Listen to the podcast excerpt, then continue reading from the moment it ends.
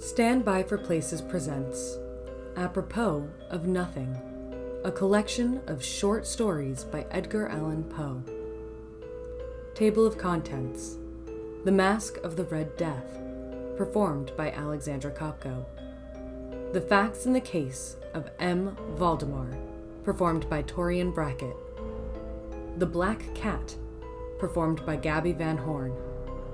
The Oblong Box, performed by Patrick Pizzolarusso. Landor's Cottage, performed by E. James Ford.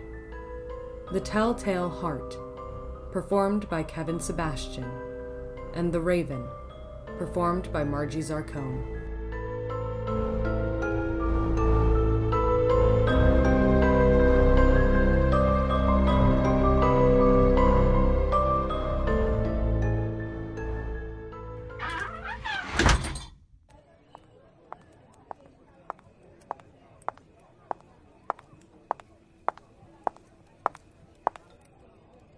The Mask of the Red Death by Edgar Allan Poe. The Red Death had long devastated the country. No pestilence had ever been so fatal or so hideous. Blood was its avatar and its seal. The redness and the horror of blood. There were sharp pains and sudden dizziness, and then profuse bleeding at the pores with dissolution the scarlet stains upon the body, and especially upon the face of the victim, were the pest ban which shut him out from the aid and from the sympathy of his fellow men, and the whole seizure, progress, and termination of the disease were the incidents of half an hour. But the Prince Prospero was happy and dauntless and sagacious. When his dominions were half depopulated, he summoned to his presence a thousand hale and light-hearted friends from among the knights and dames of his court, and with these retired to the deep seclusion of one of his castellated abbeys. This was an extensive and magnificent structure, the creation of the prince's own eccentric yet august taste.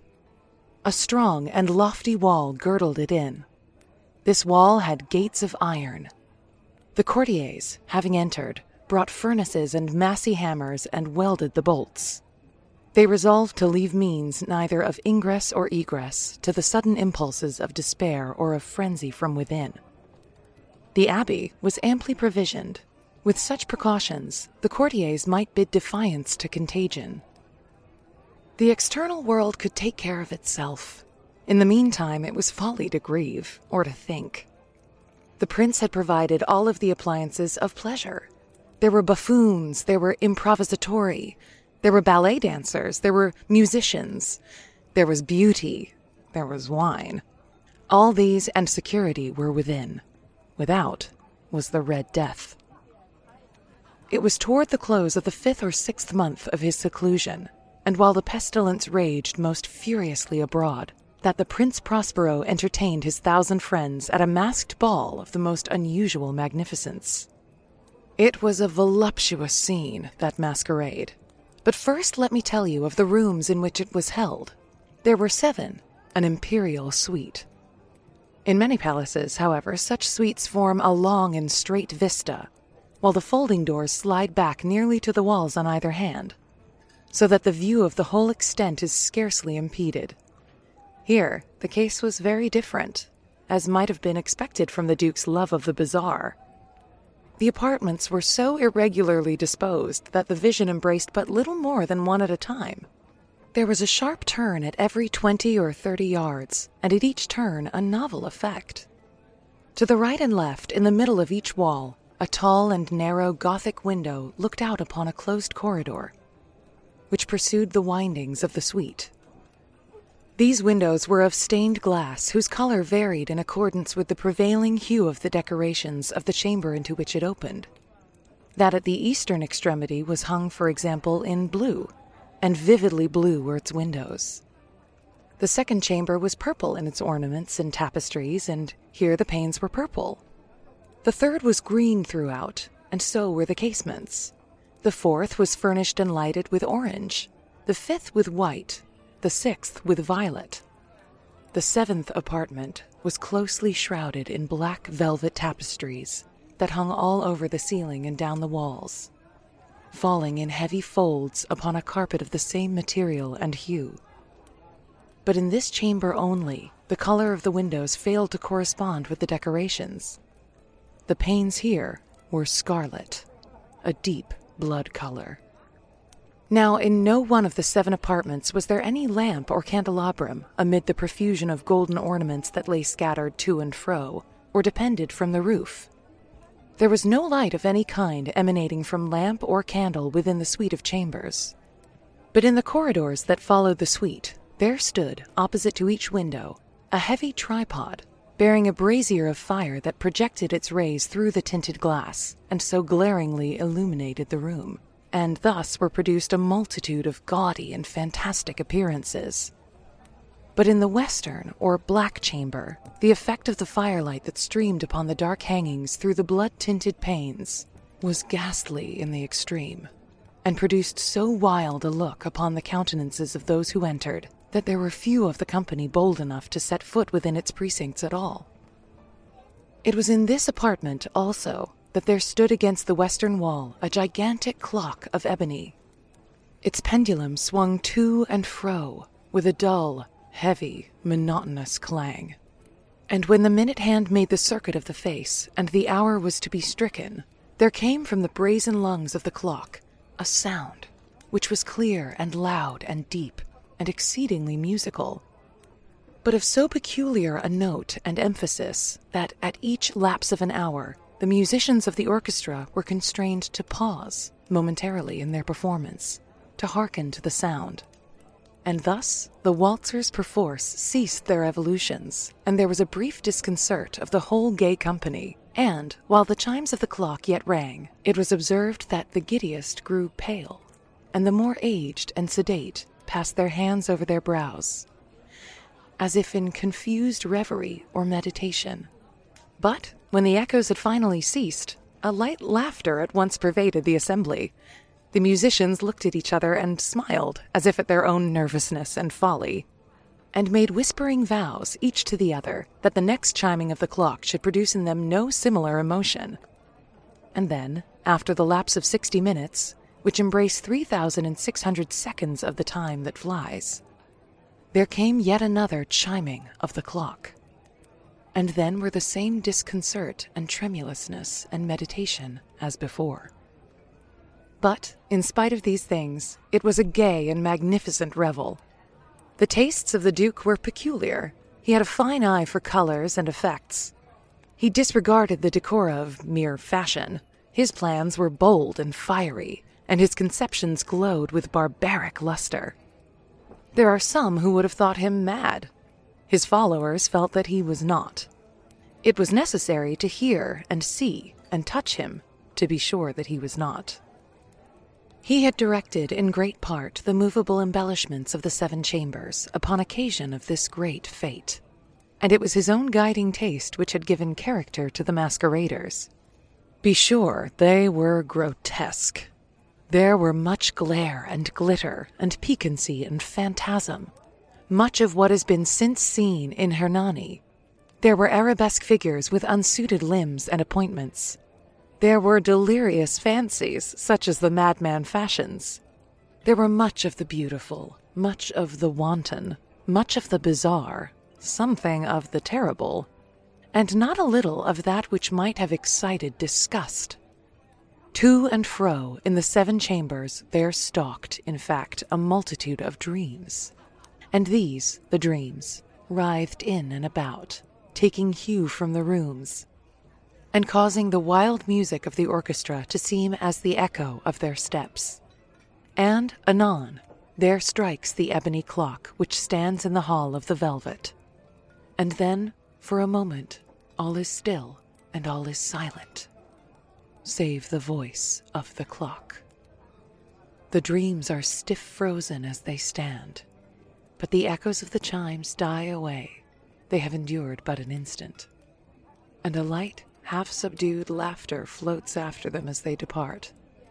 And now again the music swells, and the dreams live and writhe to and fro more merrily than ever, taking hue from the many tinted windows through which stream the rays from the tripods. But to the chamber which lies most westwardly of the seven, there are now none of the maskers who venture. For the night is waning away, and there flows a ruddier light through the blood colored panes. And the blackness of the sable drapery appalls. And to him whose foot falls upon the sable carpet, there comes from the near clock of ebony a muffled peal, more solemnly emphatic than any which reaches their ears who indulge in the more remote gaieties of the other apartments. But these other apartments were densely crowded, and in them beat feverishly the heart of life, and the revel went whirlingly on, until at length there commenced the sounding of midnight upon the clock. And then the music ceased, as I have told, and the evolutions of the waltzers were quieted, and there was an uneasy cessation of all things as before. But now there were twelve strokes to be sounded by the bell of the clock. And thus it happened, perhaps, that more of thought crept, with more of time, into the meditations of the thoughtful among those who revelled. And thus, too, it happened, perhaps, that before the last echoes of the last chime had utterly sunk into silence, there were many individuals in the crowd who had found leisure to become aware of the presence of a masked figure, which had arrested the attention of no single individual before. And the rumor of this new presence having spread itself whisperingly around, there arose at length from the whole company a buzz or murmur, expressive of disapprobation and surprise, then, finally, of terror of horror and of disgust. In an assembly of phantasms such as I have painted, it may well be supposed that no ordinary appearance could have excited such sensation. In truth, the masquerade license of the night was nearly unlimited, but the figure in question had out Heroded Herod, and gone beyond the bounds of even the prince's indefinite decorum. There are chords in the hearts of the most reckless which cannot be touched without emotion. Even with the utterly lost, to whom life and death are equally jests, there are matters of which no jest can be made. The whole company, indeed, seemed now deeply to feel that in the costume and bearing of the stranger, neither wit nor propriety existed. The figure was tall and gaunt, and shrouded from head to foot in the habiliments of the grave. The mask which concealed the visage was made so nearly to resemble the countenance of a stiffened corpse that the closest scrutiny must have had difficulty in detecting the cheat. And yet all this might have been endured, if not approved, by the mad revelers around. But the mummer had gone so far as to assume the type of the Red Death. His vesture was dabbled in blood, and his broad brow, with all the features of the face, was besprinkled with the scarlet horror. When the eyes of Prince Prospero fell upon this spectral image, which, with a slow and solemn movement, as if more fully to sustain its role, stalked to and fro among the waltzers, he was seen to be convulsed, in the first moment with a strong shudder, either of terror or distaste but in the next his brow reddened with rage. Who dares? he demanded hoarsely of the courtiers who stood near him. Who dares insult us with this blasphemous mockery? Seize him and unmask him, that we may know whom we have to hang at sunrise from the battlements. It was in the eastern or blue chamber in which stood the Prince Prospero as he uttered these words. They rang throughout the seven rooms loudly and clearly, for the prince was a bold and robust man, and the music had become hushed at the waving of his hand. It was in the blue room where stood the prince, with a group of pale courtiers by his side. At first, as he spoke, there was a slight rushing movement of this group in the direction of the intruder, who at the moment was also near at hand, and now, with deliberate and stately step, made closer approach to the speaker. But from a certain nameless awe with which the mad assumptions of the mummer had inspired the whole party, there were found none who put forth hand to seize him, so that, unimpeded, he passed within a yard of the prince's person. And, while the vast assembly, as if with one impulse, shrank from the centers of the rooms to the walls, he made his way uninterruptedly, but with the same solemn and measured step which had distinguished him from the first. Through the blue chamber to the purple, through the purple to the green, through the green to the orange, through this again to the white, and even thence to the violet, ere a decided movement had been made to arrest him. It was then, however, that the Prince Prospero, maddening with rage and the shame of his own momentary cowardice, rushed hurriedly through the six chambers, while none followed him on account of a deadly terror that had seized upon them all. He bore aloft a drawn dagger and had approached in rapid impetuosity to within three or four feet of the retreating figure, when the latter, having attained the extremity of the velvet apartment, turned suddenly and confronted his pursuer. There was a sharp cry, and the dagger dropped gleaming upon the sable carpet, upon which, instantly afterwards, fell prostrate in death the Prince Prospero. Then, summoning the wild courage of despair, a throng of the revelers at once threw themselves into the black apartment, and seizing the mummer, whose tall figure stood erect and motionless within the shadow of the ebony clock, gasped in unutterable horror at finding the grave cerements and corpse like mask which they handled with so violent a rudeness, untenanted by any tangible form. And now was acknowledged the presence of the Red Death. He had come like a thief in the night, and one by one dropped the revelers in the blood bedewed halls of their revel, and died each in the despairing posture of his fall and the life of the ebony clock went out with that of the last of the gay, and the flames of the tripods expired, and darkness and decay and the Red Death held illimitable dominion over all.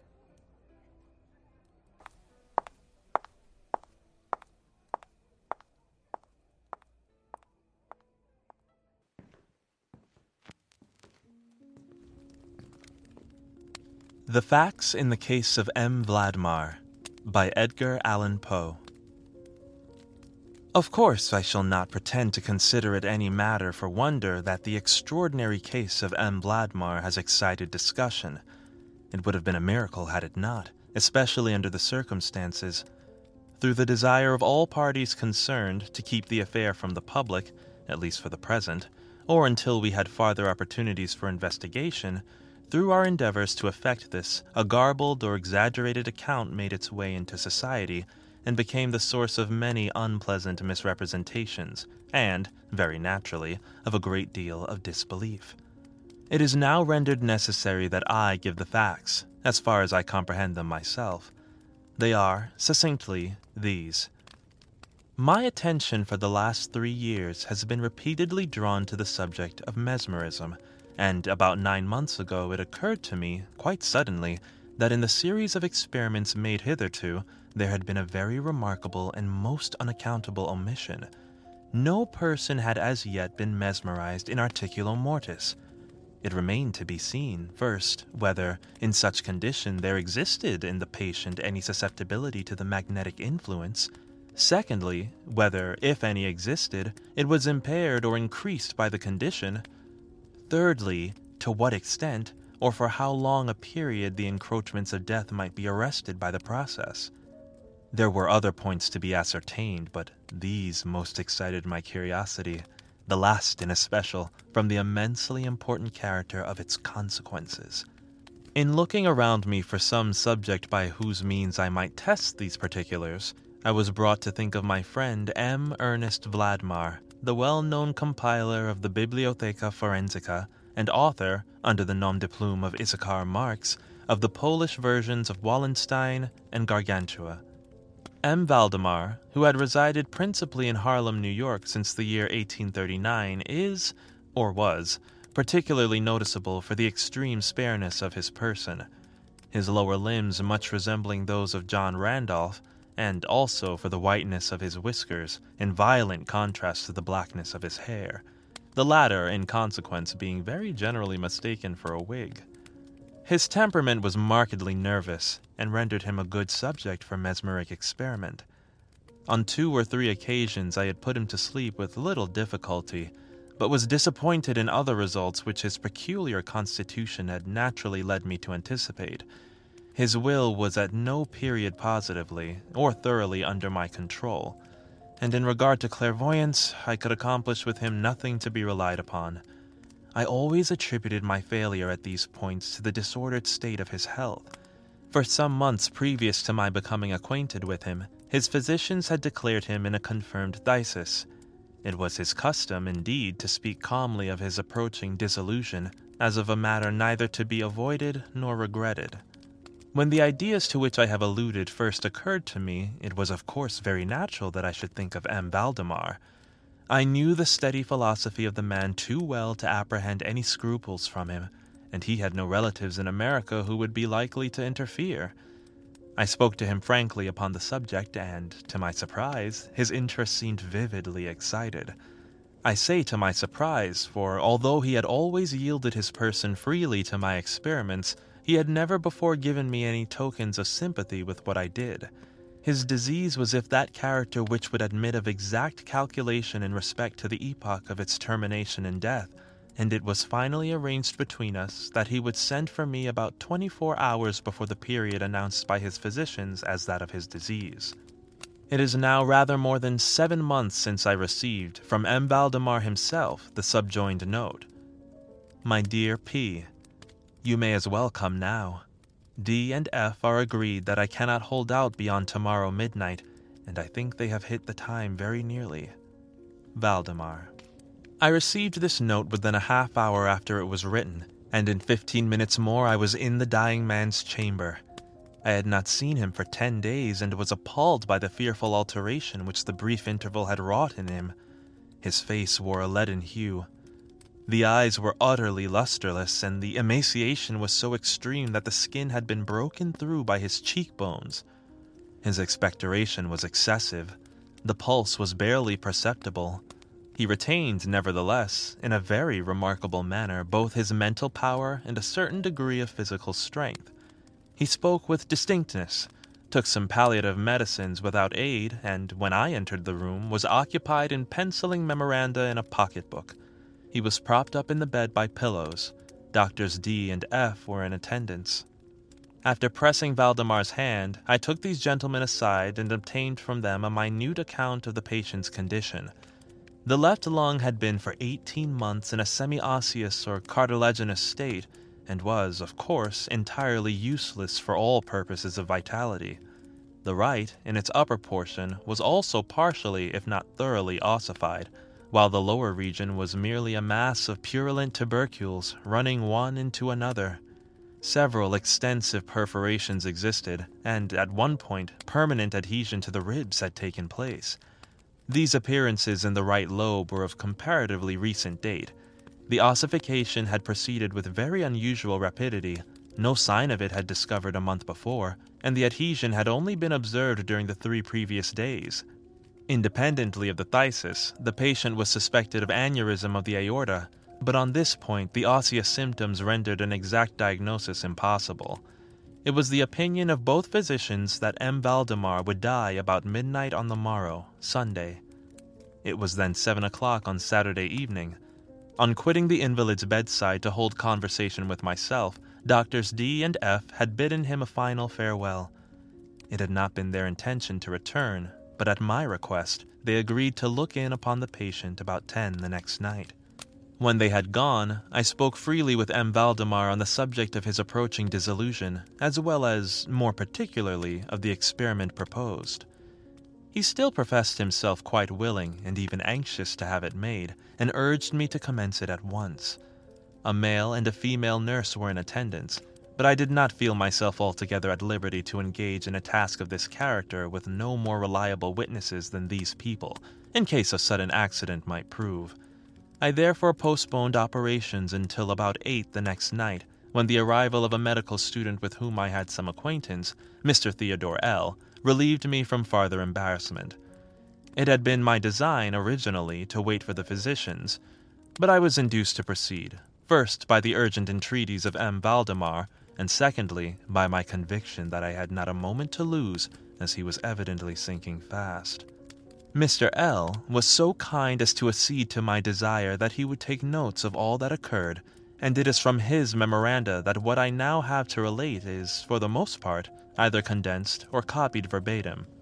It wanted about five minutes of eight when, taking the patient's hand, I begged him to state, as distinctly as he could, to Mr. L, whether he, M. Valdemar, was entirely willing that I should make the experiment of mesmerizing him in his then condition. He replied feebly, yet quite audibly, Yes. I wish to be. I fear you have mesmerized, having immediately afterwards deferred it too long. While he spoke thus, I commenced the passes which I had already found most effectual in subduing him. He was evidently influenced with the first lateral stroke of my hand across his forehead, but although I exerted all my powers, no farther perceptible effect was induced until some minutes after ten o'clock, when Doctors D and F called, according to appointment. I explained to them in a few words what I designed, and as they opposed no objection, saying that the patient was already in the death agony, I proceeded without hesitation, exchanging, however, the lateral passes for downward ones, and directing my gaze entirely into the right eye of the sufferer. By this time his pulse was imperceptible and his breathing was stertorous and at intervals of half a minute. The condition was nearly unaltered for a quarter of an hour. At the expiration of this period, however, a natural, although a very deep sigh escaped the bosom of the dying man, and the stertorous breathing ceased. That is to say, its stertorousness was no longer apparent, the intervals were undiminished. The patient's extremities were of an icy coldness. At five minutes before eleven, I perceived unequivocal signs of the mesmeric influence. The glassy roll of the eye was changed for that expression of uneasy inward examination which is never seen except in cases of sleepwalking, and which is quite impossible to mistake.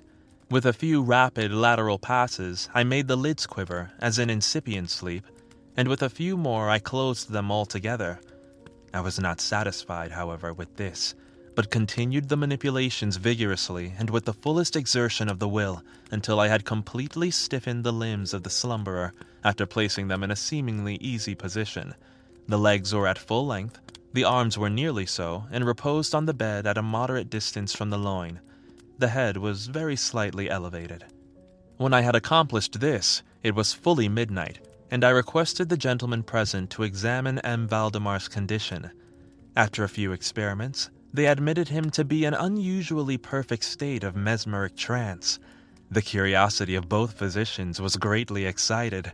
Dr. D resolved at once to remain with the patient all night, while Dr. F took leave with a promise to return at daybreak.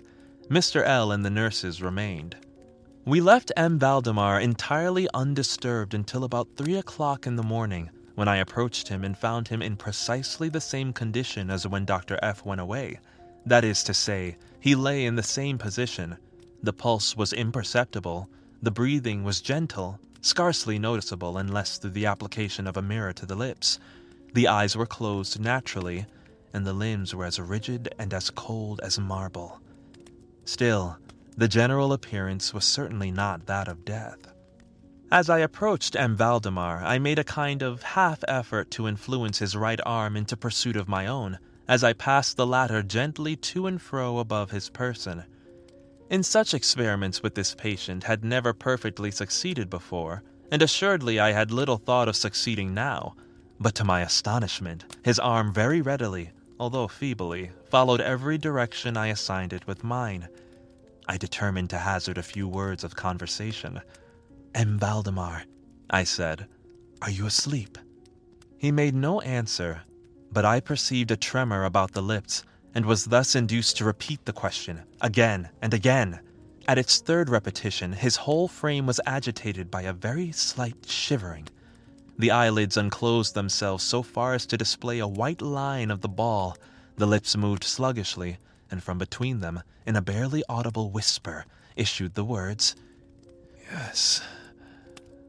Asleep now. Do not wake me. Let me die so. I here felt the limbs and found them as rigid as ever. The right arm, as before, obeyed the direction of my hand. I questioned the sleepwalker again.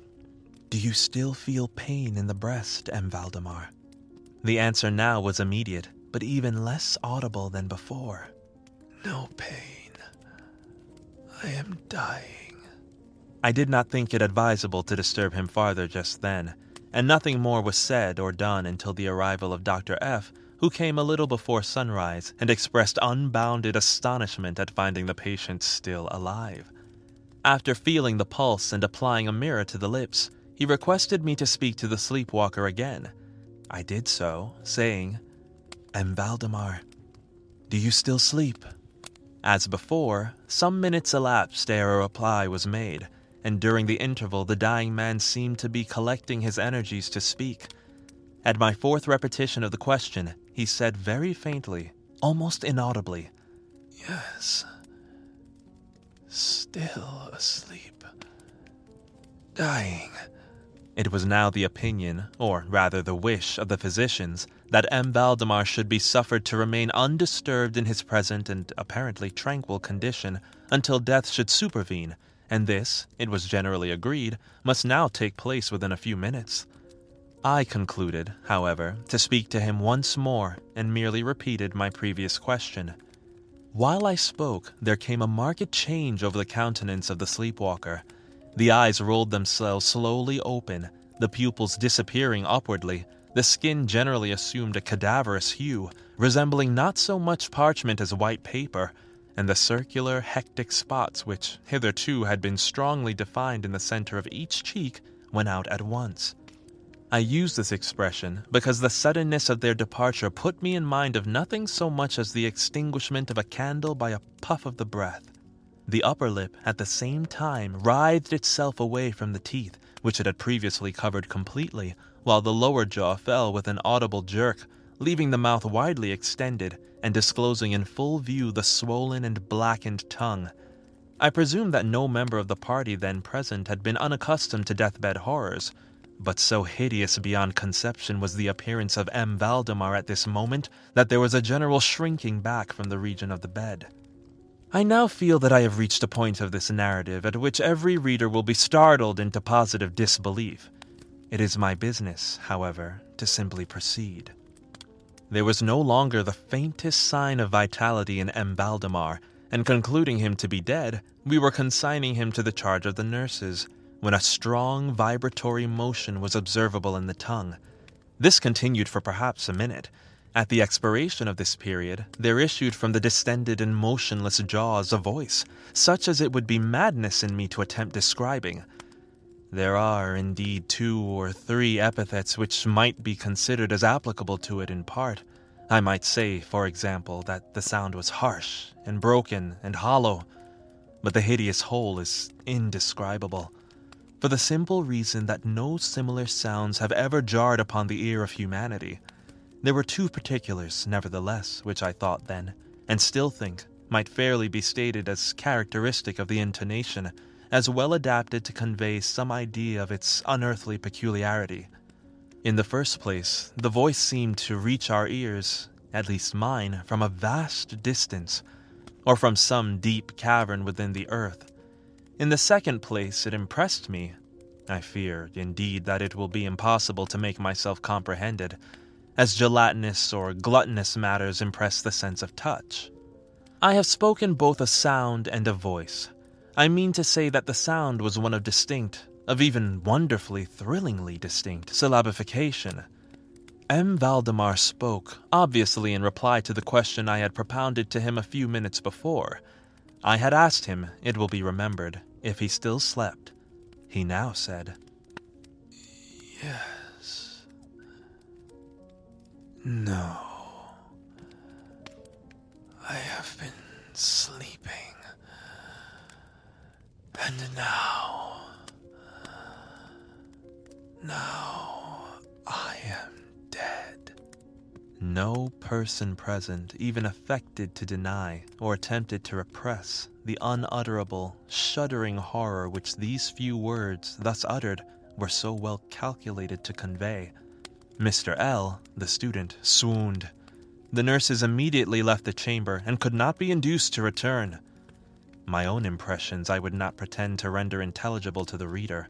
For nearly an hour we busied ourselves, silently, without the utterance of a word, in endeavors to revive Mr. L. When he came to himself, we addressed ourselves again to an investigation of M. Valdemar's condition. It remained in all respects as I have last described it, with the exception that the mirror no longer afforded evidence of respiration. An attempt to draw blood from the arm failed. I should mention, too, that this limb was no farther subject to my will. I endeavored in vain to make it follow the direction of my hand. The only real indication, indeed, of the mesmeric influence was now found in the vibratory movement of the tongue whenever I addressed M. Valdemar a question. He seemed to be making an effort to reply, but had no longer sufficient volition.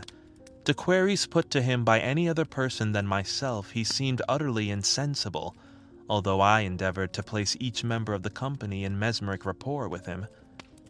I believe that I have now related all that is necessary to an understanding of the sleepwalker's state at this epoch. Other nurses were procured, and at ten o'clock I left the house in company with the two physicians and Mr. L. In the afternoon, we all called again to see the patient. His condition remained precisely the same.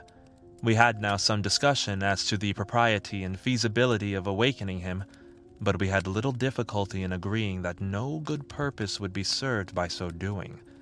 It was evident that, so far, death, or what is usually termed death, had been arrested by the mesmeric process. It seemed clear to us all that to awaken M. Valdemar would be surely to ensure his instant, or at least his speedy, dissolution. From this period until the close of last week, an interval of nearly seven months, we continued to make daily calls at M. Valdemar's house, accompanied, now and then, by medical and other friends. All this time the sleeper waker remained exactly as I have last described him. The nurse's attentions were continual. It was on Friday last that we finally resolved to make the experiment of awakening, or attempting to awaken him, and it is the, perhaps, unfortunate result of this latter experiment which has given rise to so much discussion in private circles, to so much of what I cannot help thinking unwarranted popular feeling. For the purpose of relieving M. Valdemar from the mesmeric trance, I made use of the customary passes. These, for a time, were unsuccessful. The first indication of a revival was afforded by a partial descent of the iris. It was observed as especially remarkable that this lowering of the pupil was accompanied by the profuse outflowing of a yellowish ichor from beneath the lids, of a pungent and highly offensive odor. It was now suggested that I should attempt to influence the patient's arm as heretofore. I made the attempt and failed. Dr. F then intimated a desire to have me put a question. I did so as follows M. Valdemar, can you explain to us what are your feelings or wishes now? There was an instant return of the hectic circles on the cheeks. The tongue quivered, or rather rolled violently in the mouth although the jaws and lips remained rigid as before, and at length the same hideous voice which I have already described broke forth. For God's sake, quick, quick, put me to sleep, or, or quick, waken me, quick, I say to you that I am dead. I was thoroughly unnerved, and for an instant remained undecided what to do.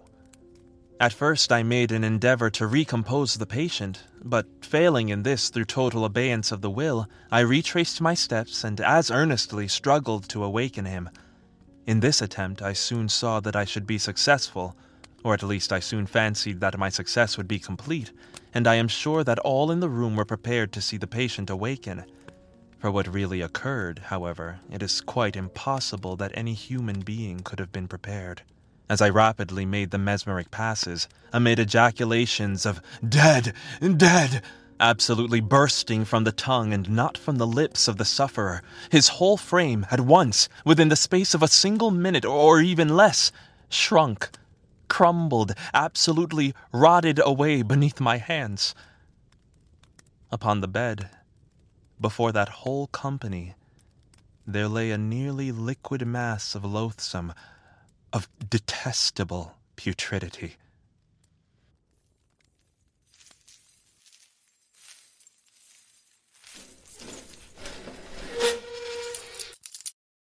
Now recording inmate number 269, The Black Cat by Edgar Allan Poe.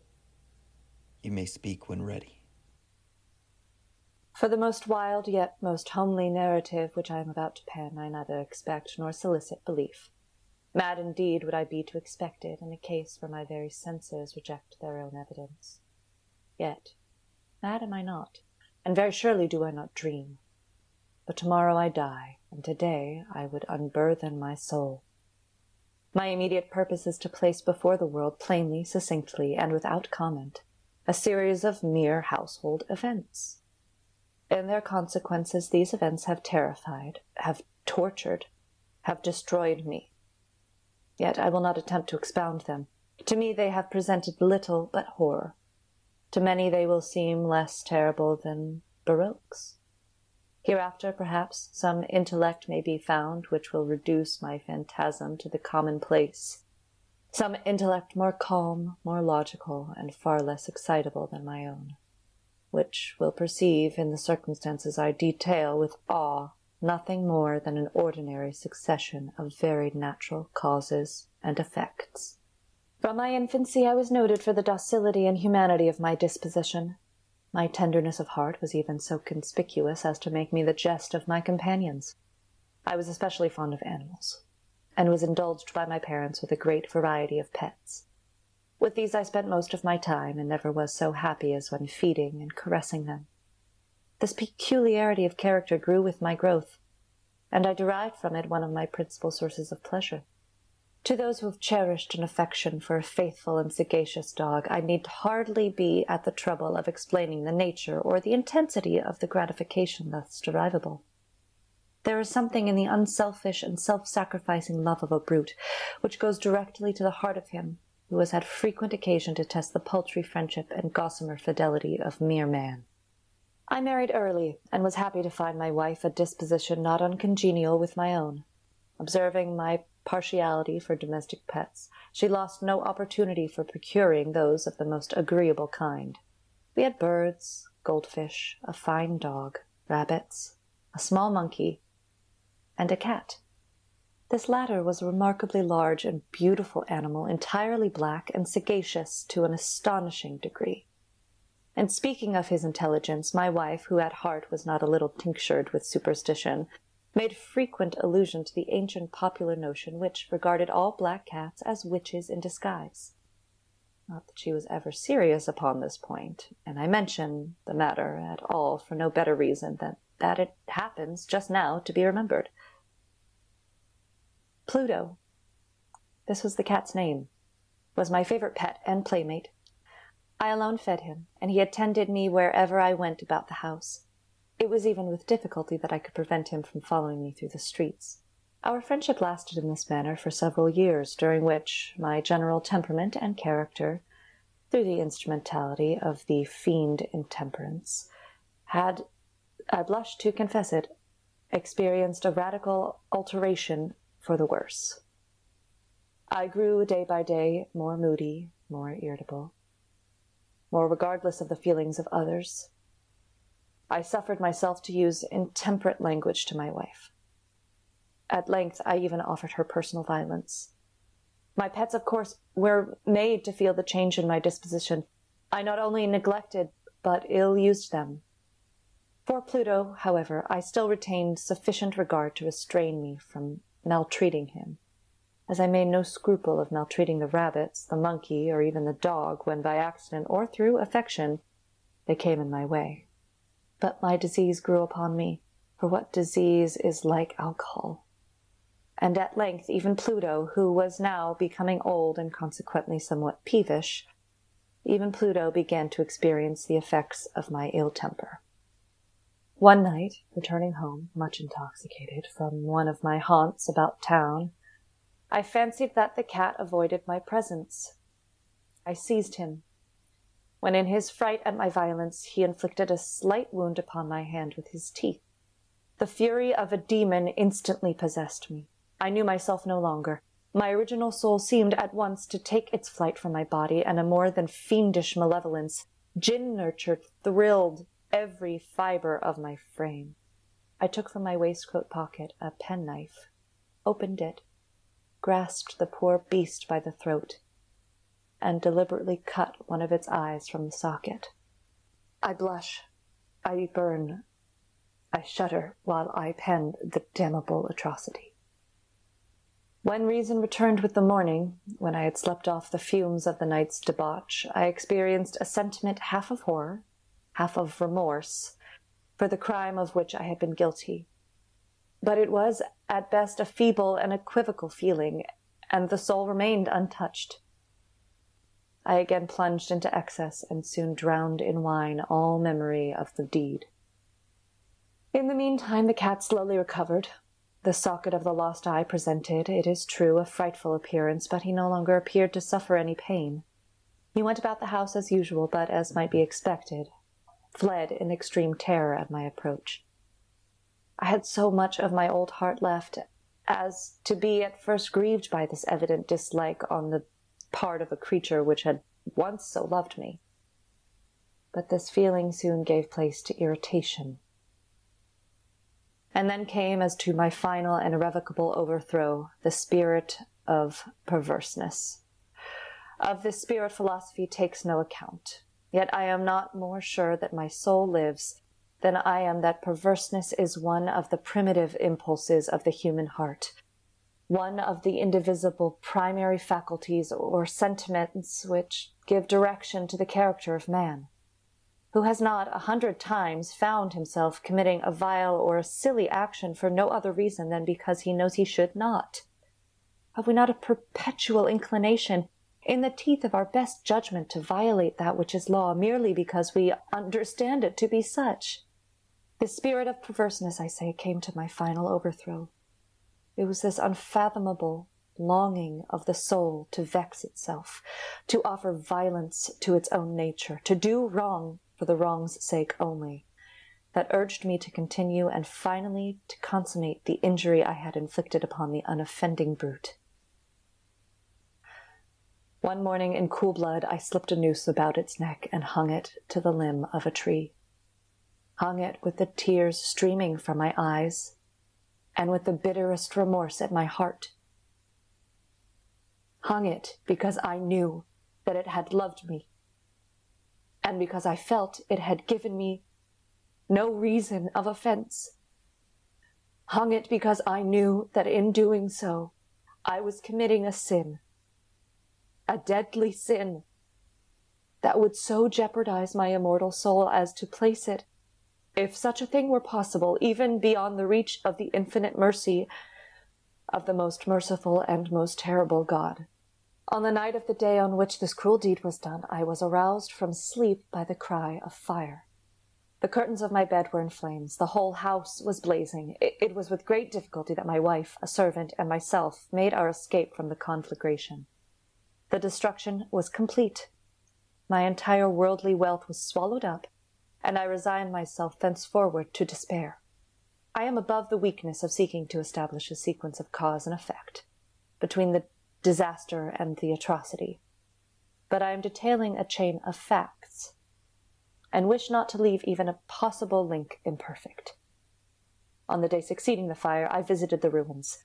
The walls, with one exception, had fallen in this exception was found in a compartment wall, and not very thick, which stood about the middle of the house, and against which had rested the head of my bed. The plastering had here, in great measure, resisted the action of the fire, a fact which I attributed to its having been recently spread. About this wall a dense crowd were collected, and many persons seemed to be examining a particular portion of it with very minute and eager attention. The words strange, singular, and other similar expressions excited my curiosity. I approached and saw, as if graven in bas relief upon the white surface, the figure of a gigantic cat. The impression was given with an accuracy truly marvelous. There was a rope about the animal's neck. When I first beheld this apparition, for I could scarcely regard it as less, my wonder and my terror were extreme. But at length reflection came to my aid. The cat, I remembered, had been hung in a garden adjacent to the house. Upon the alarm of fire, this garden had been immediately filled by the crowd, by someone of whom the animal must have been cut from the tree and thrown through an open window into my chamber. This had probably been done with the view of arousing me from sleep. The falling of other walls had compressed the victim of my cruelty into the substance of the freshly spread plaster, the lime of which, with the flames and the ammonia from the carcass, had then accomplished the portraiture as I saw it. Although I thus readily accounted to my reason, if not altogether to my conscience, for the startling fact just detailed, it did not the less fail to make a deep impression upon my fancy. For months I could not rid myself of the phantasm of the cat. And during this period there came back into my spirit a half sentiment that seemed, but was not, remorse. I went so far as to regret the loss of the animal, and to look about me among the vile haunts which I now habitually frequented, for another pet of the same species, and of somewhat similar appearance, with which to supply its place. One night, as I sat half stupefied in a den of more than infamy, my attention was suddenly drawn to some black object, reposing upon the head of one of the immense hogsheads of gin or of rum, which constituted the chief furniture of the apartment. I had been looking steadily at the top of this hogshead for some minutes, and what now caused me surprise was the fact that I had no sooner perceived the object thereupon. I approached it and touched it with my hand was a black cat, a very large one, fully as large as Pluto, and closely resembling him in every respect but one. Pluto had not a white hair upon any portion of his body, but this cat had a large, although indefinite, splotch of white, covering nearly the whole region of the breast. Upon my touching him, he immediately arose, purred loudly, rubbed against my hand, and appeared delighted with my notice. This, then, was the very creature of which I was in search. I had once offered to purchase it of the landlord, but this person made no claim to it, knew nothing of it, had never seen it before. I continued my caresses, and when I prepared to go home, the animal evinced a disposition to accompany me. I permitted it to do so, occasionally stooping and patting it as I proceeded. When it reached the house, it domesticated itself at once and became immediately a great favorite with my wife. For my own part, I soon found a dislike to it arising within me. It was just the reverse of what I had anticipated, but I know not how or why it was. Its evident fondness of myself rather disgusted and annoyed me. By slow degrees, these feelings of disgust and annoyance rose into the bitterness of hatred. I avoided the creature, certain sense of shame and the remembrance of my former deed of cruelty, preventing me from physically abusing it. I did not, for some weeks strike or otherwise violently ill use it.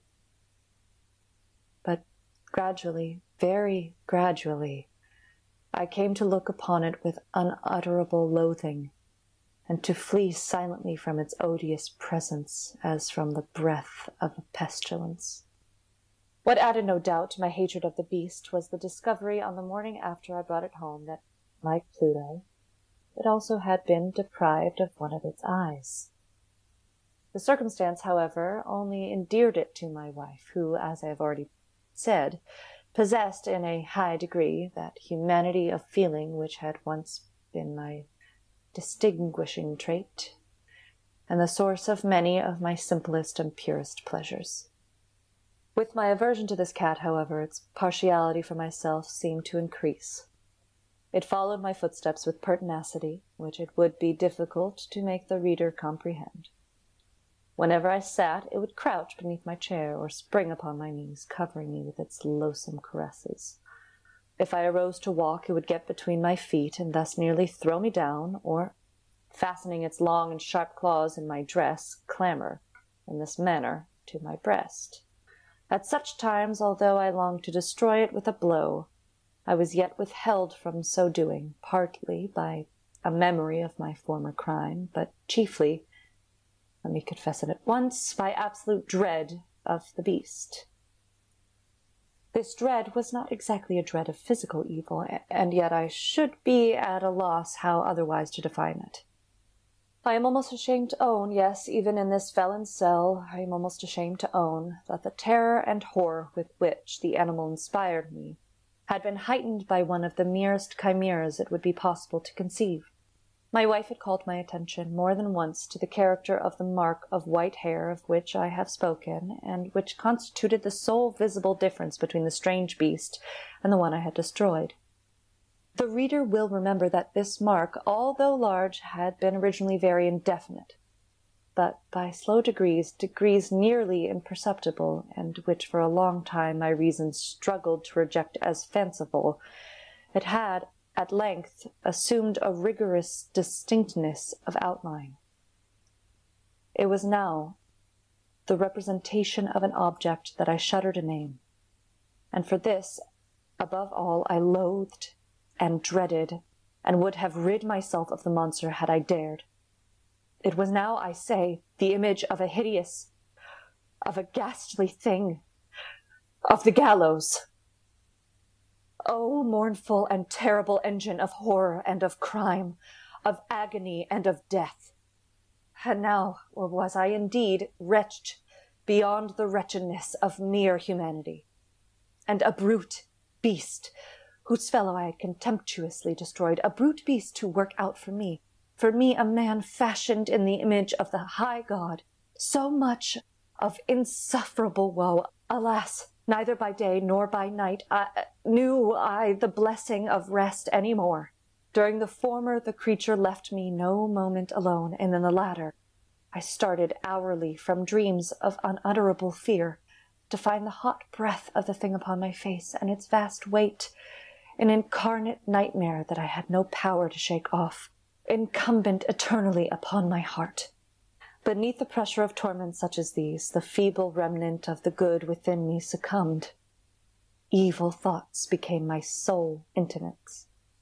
The darkest and most evil of thoughts. The moodiness of my usual temper increased to hatred of all things and of all mankind. While from the sudden, frequent, and ungovernable outbursts of a fury to which I now blindly abandoned myself, my uncomplaining wife, alas! Was the most usual and the most patient of sufferers. One day she accompanied me upon some household errand into the cellar of the old building which our poverty compelled us to inhabit. The cat followed me down the steep stairs, and nearly throwing me headlong, exasperated me to madness. Uplifting an axe, and forgetting in my wrath the childish dread which had hitherto stayed my hand, I aimed a blow at the animal which, of course, would have proved instantly fatal had it descended as I wished. But this blow was arrested by the hand of my wife. Goaded by the interference into a rage more than demoniacal, I withdrew my arm from her grasp and buried the axe in her brain. She fell dead upon the spot without a groan. This hideous murder accomplished, I set myself forthwith and with entire deliberation to the task of concealing the body.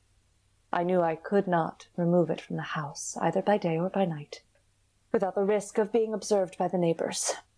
Many projects entered my mind. At one period I thought of cutting the corpse into minute fragments and destroying them by fire. At another I resolved to dig a grave for it in the floor of the cellar. Again I deliberated about casting it in the well in the yard, but packing it in a box as if merchandise, with the usual arrangements, and so getting a porter to take it from the house. Finally, I hit upon what I considered a far better expedient than either of these. I determined to wall it up in the cellar, as the monks of the Middle Ages are recorded to have walled up their victims. For a purpose such as this, the cellar was well adapted. Its walls were loosely constructed, and had lately been plastered throughout with a rough plaster, which the dampness of the atmosphere had prevented from hardening. Moreover, in one of the walls was a projection caused by a false chimney or fireplace that had been filled up and made to resemble the rest of the cellar. I made no doubt that I could readily displace the bricks at this point, insert the corpse, and wall the whole as up before so that no eye could detect anything suspicious. And in this calculation I was not deceived. By means of a crowbar, I easily dislodged the bricks, and having carefully deposited the body against the inner wall, I propped it in that position, while, with little trouble, I relaid the whole structure as it originally stood. Having procured mortar, sand, and hair with every possible precaution, I prepared a plaster which could not be distinguished from the old, and with this I very carefully went over the new brickwork. When I had finished, I felt satisfied that all was right. The wall did not present the slightest appearance of having been disturbed. The rubbish on the floor was picked up with the minutest of care. I looked around triumphantly and said to myself, Here at last, then, my labor has not been in vain.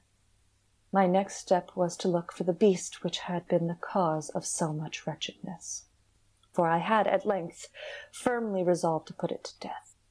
Had I been able to meet with it at the moment, there could have been no doubt of its fate. But it appeared that the crafty animal had been alarmed at the violence of my previous anger, and forbore to present itself in my present mood. It is impossible to describe or to imagine the deep and blissful sense of relief which the absence of the detested creature occasioned in my bosom. It did not make its appearance during the night, and thus for one night at least since its introduction into the house I soundly and tranquilly slept. I slept even with the burden of murder upon my soul. The second and the third day passed, and still my tormentors came not. Once again I breathed as a free man. The monster, in terror, had fled the premises forever. I should behold it no more. My happiness was supreme. The guilt of my dark deed disturbed me but little. Some few inquiries had been made, but these had been readily answered. Even a search had been instituted, but of course nothing was to be discovered. I looked upon my future felicity as secured. Upon the fourth day of the assassination, a party of the police came, very unexpectedly, into the house, and proceeded again to make rigorous investigation of the premises. Secure, however, in the inscrutability of my place of concealment, I felt no embarrassment whatever. The officers bade me accompany them in their search. They left no nook or corner unexplored. At length, for the third or fourth time, they descended into the cellar. I quivered not in a muscle. My heart beat calmly as that of one who slumbers in innocence. I walked the cellar from end to end. I folded my arms upon my bosom and roamed easily to and fro. The police were thoroughly satisfied and prepared to depart. The glee at my heart was too strong to be restrained. I burned to say, if but one word, by way of triumph, and to render doubly sure their assurance of my guiltlessness. I burned to say, if but one word, by way of triumph, and to render doubly sure their assurance of my guiltlessness. Gentlemen, I said at last, as the party ascended the steps, I delight to have allayed your suspicions. I wish you all health and a little more courtesy. By the by, gentlemen, this this is a very well constructed house. In the rapid desire to say something easily, I scarcely knew what I uttered at all. I, I may say an excellently well constructed house. These walls are you going, gentlemen? These walls are solidly put together. And here through the mere frenzy of bravado, I rapped heavily with a cane which I held in my hand upon the very portion of the brickwork behind which stood the corpse of the wife of my bosom. But may God shield and deliver me from the fangs of the arch fiend. No sooner had the reverberation of my blows sunk into silence than I was answered by a voice from within the tomb. By a cry, at first muffled and broken, like the sobbing of a child, then quickly swelling into one long, loud, and continuous scream, utterly anomalous and inhuman. A howl, a wailing shriek, half of horror and half of triumph, such as might have arisen only out of hell, conjointly from the throats of the damned in their agony, and of the demons that exult in the damnation. Of my own thoughts it is folly to speak. Swooning, I staggered to the opposite wall. For one instant the party upon the stairs remained motionless, through extremity of terror and of awe. In the next, a dozen stout arms were toiling at the wall. It fell bodily. The corpse, already greatly decayed and clotted with gore, stood erect before the eyes of the spectators. Upon its head, with red, extended mouth and solitary eye of fire, sat the hideous beast whose craft had seduced me into murder, and whose informing voice had consigned me to the hangman. I had walled the monster up within the tomb.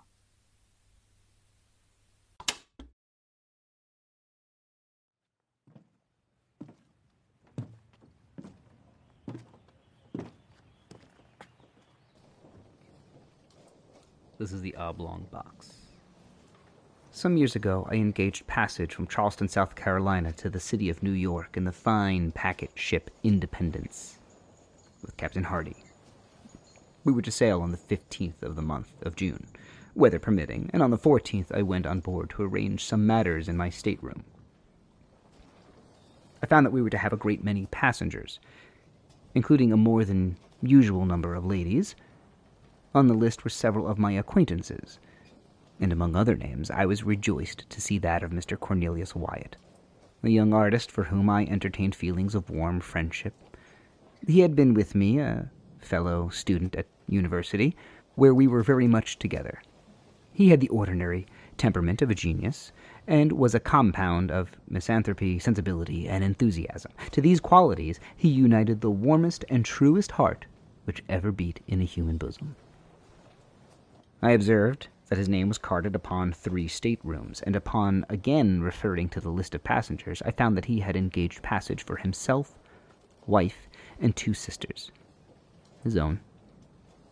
The staterooms were sufficiently roomy, and each had two berths, one above the other. These berths, to be sure, were so exceedingly narrow as to be insufficient for more than one person. Still, I could not comprehend why there were three staterooms for these four persons. I was just at that epoch, in one of those moody frames of mind which make a man abnormally inquisitive about trifles, and I confess, with shame, that I busied myself in a variety of ill bred and preposterous conjectures about the matter of the supernumerary stateroom. It was no business of mine, to be sure, but with none the less pertinacity did I occupy myself in attempts to resolve the enigma. At last I reached a conclusion which wrought in me great wonder why I had not arrived at it before. It is a servant, of course, I said. What a fool I am, not sooner to have thought of so obvious a solution.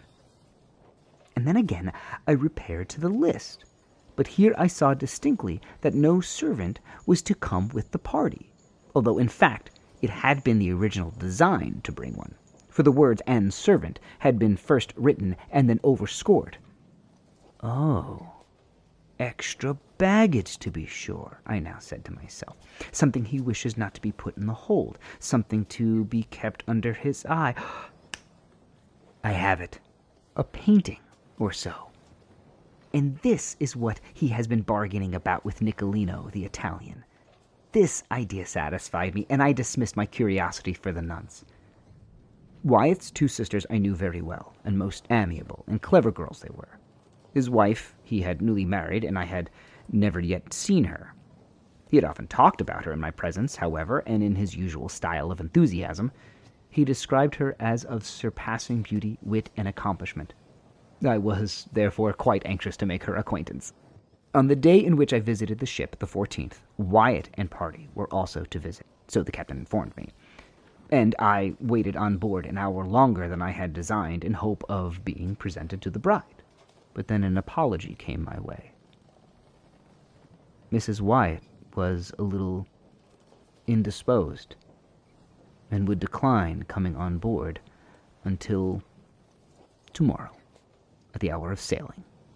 The morrow having arrived, I was going from my hotel to the wharf when Captain Hardy met me and said that, owing to circumstances, a stupid but convenient phrase, he rather thought the Independence would not sail for a day or two, and that when all was ready he would send up and let me know.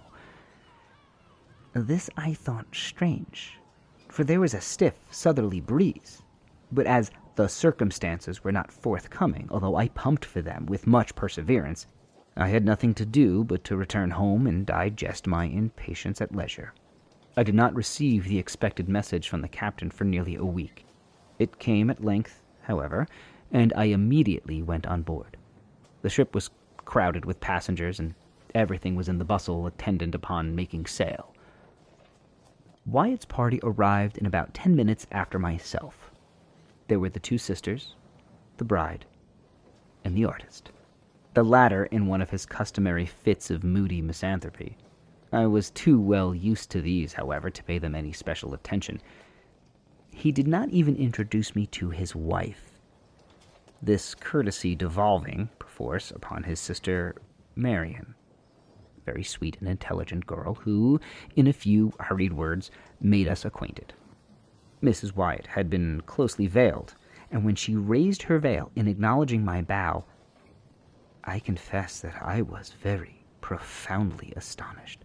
I should have been much more so, however, had not long experience advised me not to trust with too implicit a reliance the enthusiastic descriptions of my friend, the artist, when indulging in comments upon the loveliness of woman When beauty was the theme, I well knew with what facility he soared into the regions of the purely ideal. The truth is, I could not help regarding Mrs. Wyatt as a decidedly plain looking woman. If not positively ugly, she was not, I think, very far from it. She was dressed, however, in exquisite taste. And then I had no doubt that she had captivated my friend's heart by the more enduring graces of the intellect and soul. She said very few words and passed at once into her stateroom with Mr. W. My old inquisitiveness now returned. There was no servant. That was a settled point. I looked, therefore, for the extra baggage. After some delay, a cart arrived at the wharf with an oblong pine box, which was everything that seemed to be expected. Immediately upon its arrival, we made sail, and in a short time were safely over the bar and standing out at sea. The box in question was, as I say, oblong.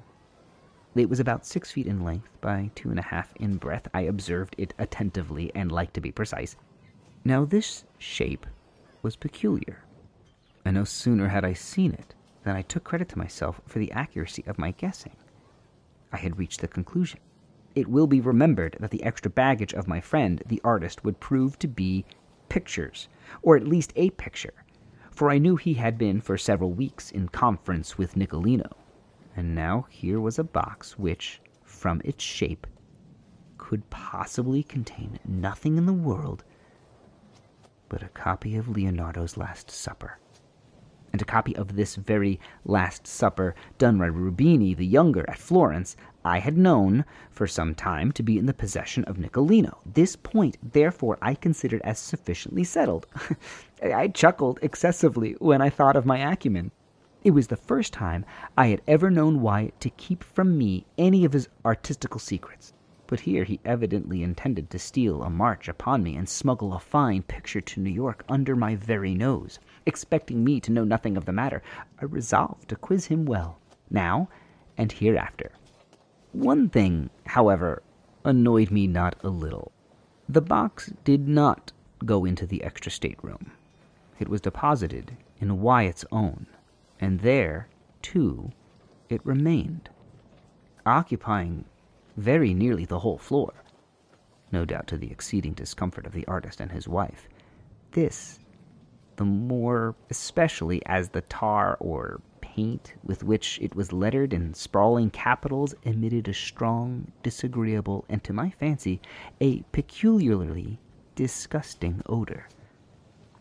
On the lid were painted the words, Mrs. Adelaide Curtis, Albany, New York, charge of Cornelius Wyatt, Esquire this side up to be handled with care. Now, I was aware that Mrs. Adelaide Curtis of Albany was the artist's wife's mother. But then I looked upon the whole address as a mystification intended especially for myself. I made up my mind, of course, that the box and contents would never get farther north than the studio of my misanthropic friend in Chamber Street, New York. For the first three or four days, we had fine weather, although the wind was dead ahead, having chopped round to the northward immediately upon our losing sight of the coast. The passengers were, consequently, in high spirits and disposed to be social. I must except, however, Wyatt and his sisters, who behaved stiffly, and I could not help thinking uncourteously to the rest of the party. Wyatt's conduct I did not so much regard. He was gloomy, even beyond his usual habit. In fact, he was morose, but in him I was prepared for eccentricity. For the sisters, however, I could make no excuse. They secluded themselves in their staterooms during the greater part of the passage and absolutely refused, although I repeatedly urged them, to hold communication with any person on board. Mrs. Wyatt herself was far more agreeable. That is to say, she was chatty. And to be chatty is no slight recommendation at sea. She became excessively intimate with most of the ladies, and to my profound astonishment, evinced no equivocal disposition to coquet with the men. She amused us all very much. I say amused, and scarcely know how to explain myself. The truth is, I soon found that Mrs. W. was far oftener laughed at than with. The gentlemen said little about her, but the ladies, in a little while, pronounced her good hearted thing, rather indifferent looking, totally uneducated, and decidedly vulgar. The great wonder was how Wyatt had been entrapped into such a match. Wealth was the general solution, but this I know to be no solution at all, for Wyatt had told me that she neither brought him a dollar nor had any expectations from any source whatever. He had married, he said, for love, and for love only, and his bride was far more than worthy of his love. When I thought of these expressions on the part of my friend, I confess that I felt indescribably puzzled. Could it be possible that he was taking leave of his senses? What else could I think? He, so refined, so intellectual, so fastidious, with so exquisite a perception of the faulty, and so keen on appreciation of the beautiful. To be sure, the lady seemed especially fond of him, particularly so in his absence, when she made herself ridiculous by frequent quotations of what had been said to her by her beloved husband, Mr. Wyatt. The word husband seemed forever, to use one of her own delicate expressions, forever on the tip of her tongue. In the meantime, it was observed by all on board that he avoided her in the most pointed manner, and for the most part shut himself up alone in his stateroom, where, in fact, he might have been said to live altogether, leaving his wife at full liberty to amuse herself as she thought best in the public society of the main cabin. My conclusion, from what I saw and heard, was the artist, by some unaccountable freak of fate, or perhaps in some fit of enthusiastic and fanciful passion, had been induced to unite himself with a person altogether beneath him, and that the natural result, entire and speedy disgust, had ensued, and I pitied him from the bottom of my heart, but could not for that reason quite forgive his incommunicativeness in the matter of the Last Supper. For this, I resolved to have my revenge. One day he came upon deck, and taking his arm, as had been my wont, I sauntered with him backwards and forwards. His gloom, however, which I considered quite natural under the circumstances, seemed entirely unabated. He said little, and that moodily, and with evident effort.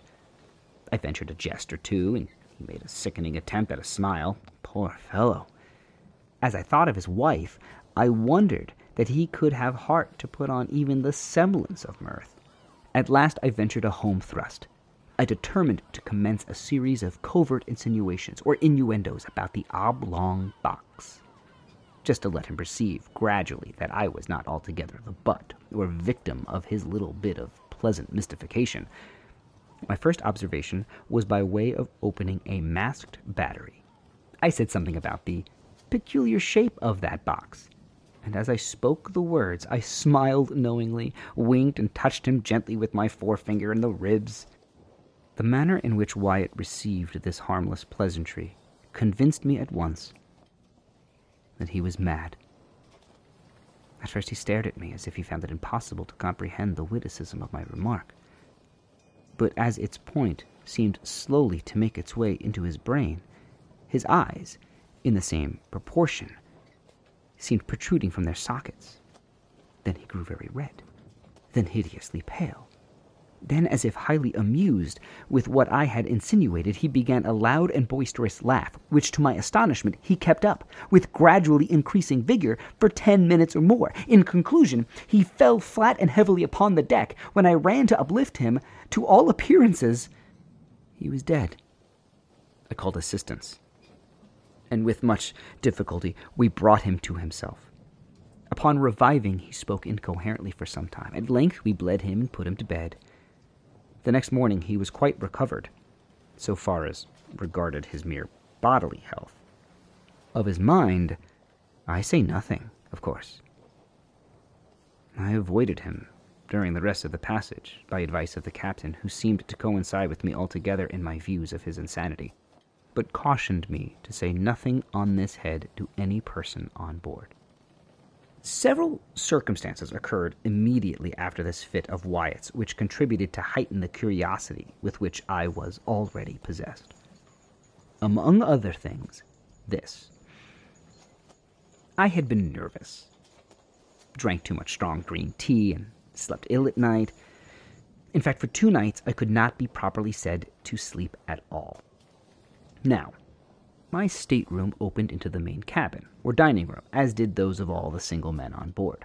Wyatt's three rooms were in the after cabin, which was separated from the main cabin by a slight sliding door, never locked, even at night.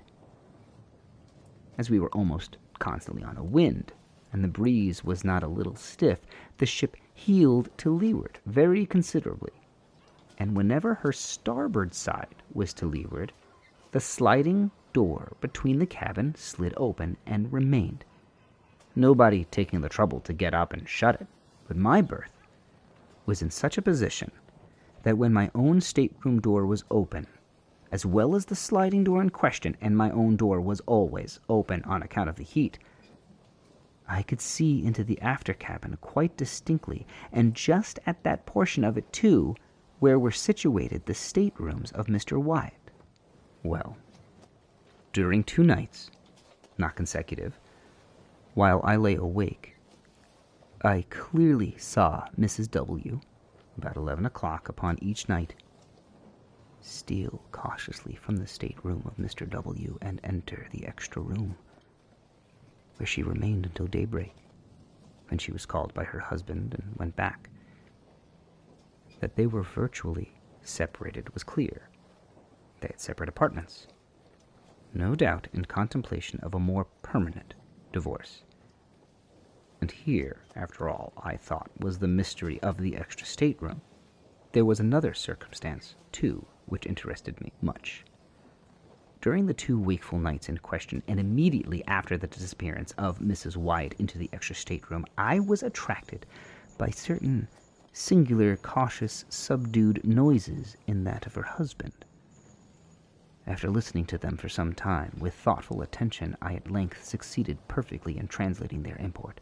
They were sounds occasioned by the artist in prying open the oblong box by means of a chisel and mallet, the latter being apparently muffled or deadened by some soft woolen or cotton substance in which its head was enveloped. In this manner, I fancied I could distinguish the precise moment when he fairly disengaged the lid also that I could determine when he removed it altogether and when he deposited it upon the lower berth in his room. This latter point I knew, for example, by certain slight taps which the lid made in striking against the wooden edges of the berth, as he endeavored to lay it down very gently, there being no room for it on the floor. After this, there was a dead stillness, and I heard nothing more upon either occasion until nearly daybreak. Unless, perhaps, I may mention a low, sobbing, or murmuring sound, so very much suppressed as to be nearly inaudible. If indeed the whole of this latter noise were not rather produced by my own imagination, I say it seemed to resemble sobbing or sighing, but of course it could not have been either. I rather think it was a ringing in my own ears. Mr. Wyatt, no doubt, according to custom, was merely giving the rein to one of his hobbies, indulging in one of his fits of artistic enthusiasm. He had opened his oblong box in order to feast his eyes on the pictorial treasure within. There was nothing in this, however, to make him sob. I repeat, therefore, that it must have been simply a freak of my own fancy, distempered by good Captain Hardy's green tea. Just before dawn, on each of the two nights of which I speak, I distinctly heard Mr. Wyatt replace the lid upon the oblong box and force the nails into their old places by means of the muffled mallet. Having done this, he issued from his stateroom, fully dressed, and proceeded to call Mrs. W. from hers. We had been at sea seven days, and were now off Cape Hatteras, when there came a tremendously heavy blow from the southwest. We were in a measure prepared for it, however, as the weather had been holding out threats for some time. Everything was made snug, alow and aloft, and as the wind steadily freshened, we lay to at length under spanker and foretopsail, both double reefed. In this trim we rode safely enough for forty eight hours the ship proving herself an excellent sea boat in many respects, and shipping no water of any consequence. At the end of this period, however, the gale had freshened into a hurricane, and our aftersail split into ribbons, bringing us so much in the trough of the water that we shipped several prodigious seas, one immediately after another. By this accident we lost three men overboard, with the caboose, and nearly the whole of the larboard bulwarks. Scarcely had we recovered our senses before the foretopsail went into shreds. When we got up a storm staysail, and with this did pretty well for some hours, the ship heading the seas much more steadily than before. The gale still held on, however, and we saw no sign of its abating. The rigging was found to be ill fitted and greatly strained, and on the third day of the blow, about five in the afternoon, our mizzenmast, in a heavy lurch to windward, went by the board. For an hour or more we tried in vain to get rid of it, on account of the prodigious rolling of the ship, and before we had succeeded, the carpenter came aft and announced four feet of water in the hold. To add to our dilemma, we found the pumps choked and nearly useless. All was now confusion and despair. But an effort was made to lighten the ship by throwing overboard as much of her cargo as could be reached, and by cutting away the two masts that remained.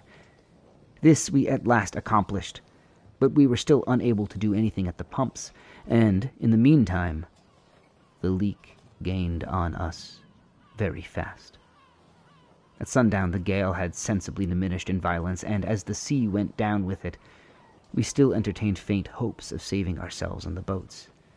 At 8 p.m., the clouds broke away to windward, and we had the advantage of a full moon. Piece of good fortune which served wonderfully to cheer our drooping spirits. After incredible labor, we succeeded at length in getting the longboat over the side without material accident, and into this we crowded the whole of the crew and most of the passengers.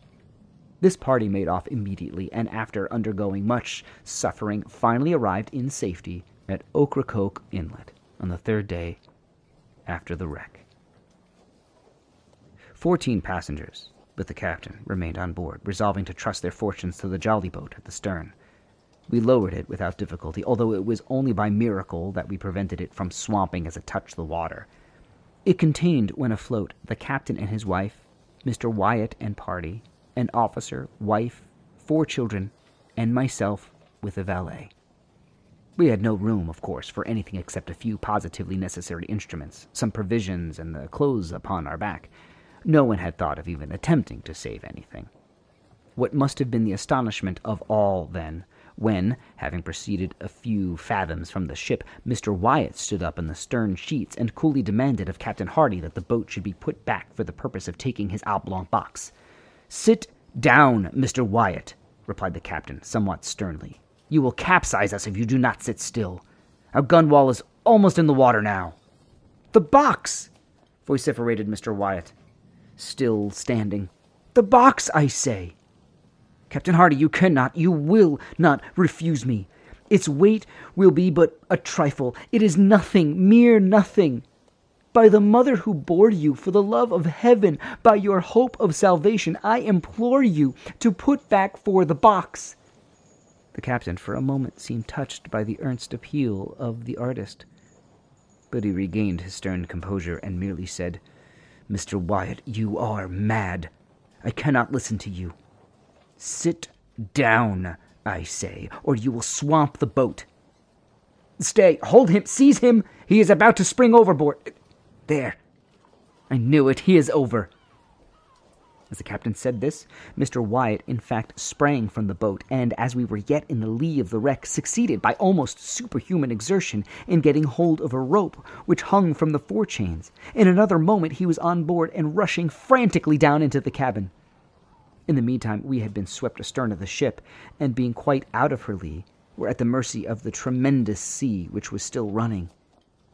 We made a determined effort to put back, but our little boat was like a feather in the breath of the tempest we saw at a glance that the doom of the unfortunate artist was sealed. As our distance from the wreck rapidly increased, the madman, for as such only could we regard him, was seen to emerge from the companionway, up which, by dint of a strength that appeared gigantic, he dragged bodily the oblong box. While we gazed in the extremity of astonishment, he passed rapidly several turns of a three inch rope, first around the box and then around his body. In another instant, both body and box were in the sea, disappearing suddenly at once, and. We lingered a while, sadly upon our oars, with our eyes riveted upon the spot. At length we pulled away. The silence remained unbroken for an hour. Finally, I hazarded a remark. Did you observe, Captain, how suddenly they sank? Was that not an exceedingly singular thing? I confess that I entertained some feeble hope of his final deliverance when I saw him lash himself to the box and commit himself to the sea. They sank, as a matter of course, replied the captain. And that like a shot. They will soon rise again, however but not till the salt melts. The salt? I ejaculated. Hush, said the captain, pointing to the wife and sisters of the deceased. We must talk of these things at some more appropriate time. We suffered much, and made a narrow escape. But fortune befriended us, as well as our mates in the longboat. We landed. In fine, more dead than alive, after four days of intense distress upon the beach opposite Roanoke Island. We remained here a week, were not ill treated by the wreckers, and at length obtained a passage to New York. About a month after the loss of the Independence, I happened to meet Captain Hardy in Broadway. Our conversation turned, naturally, upon the disaster, and especially upon the sad fate of poor Wyatt. I thus learned the following particulars. The artist had engaged passage for himself, wife, two sisters, and a servant. His wife was indeed, as she had been represented, a most lovely and most accomplished woman. On the morning of the 14th of June, the day in which I first visited the ship, the lady suddenly sickened and died. The young husband was frantic with grief, but circumstances imperatively forbade the deferring his voyage to New York. It was necessary to take to her mother the corpse of his adored wife, and, on the other hand, the universal prejudice which would prevent his doing so openly, as well known. Nine tenths of the passengers would have abandoned the ship rather than take passage with a dead body. In this dilemma, Captain Hardy arranged that the corpse, being first partially embalmed and packed with a large quantity of salt in a box of suitable dimensions, should be conveyed on board as merchandise. Nothing was to be said of the lady's decease, and as it was well understood that Mr. Wyatt had engaged passage for his wife, it became necessary that some person should personate her during this voyage. This the deceased's lady's maid was easily prevailed on to do. The extra stateroom, originally engaged for this girl during her mistress' life, was now merely retained. In this stateroom, the pseudo wife slept, of course, every night. In the daytime, she performed to the best of her ability the part of mistress, whose person, it had been carefully ascertained, was unknown to any of the passengers on board. My own mistake arose, naturally enough, through too careless, too inquisitive, and too impulsive a temperament. But of late, it is a rare thing that I sleep soundly at night. There is a countenance which haunts me. Turn as I will, there is an hysterical laugh which will forever ring within my ears.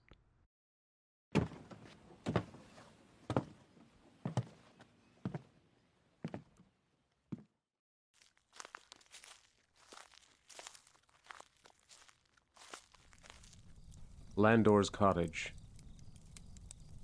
During a pedestrian trip last summer through one or two of the river counties of New York, I found myself, as the day declined, somewhat embarrassed about the road I was pursuing.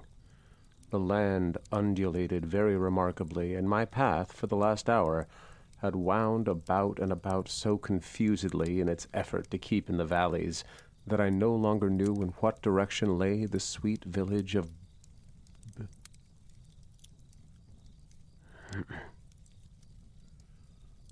where I had determined to stop for the night.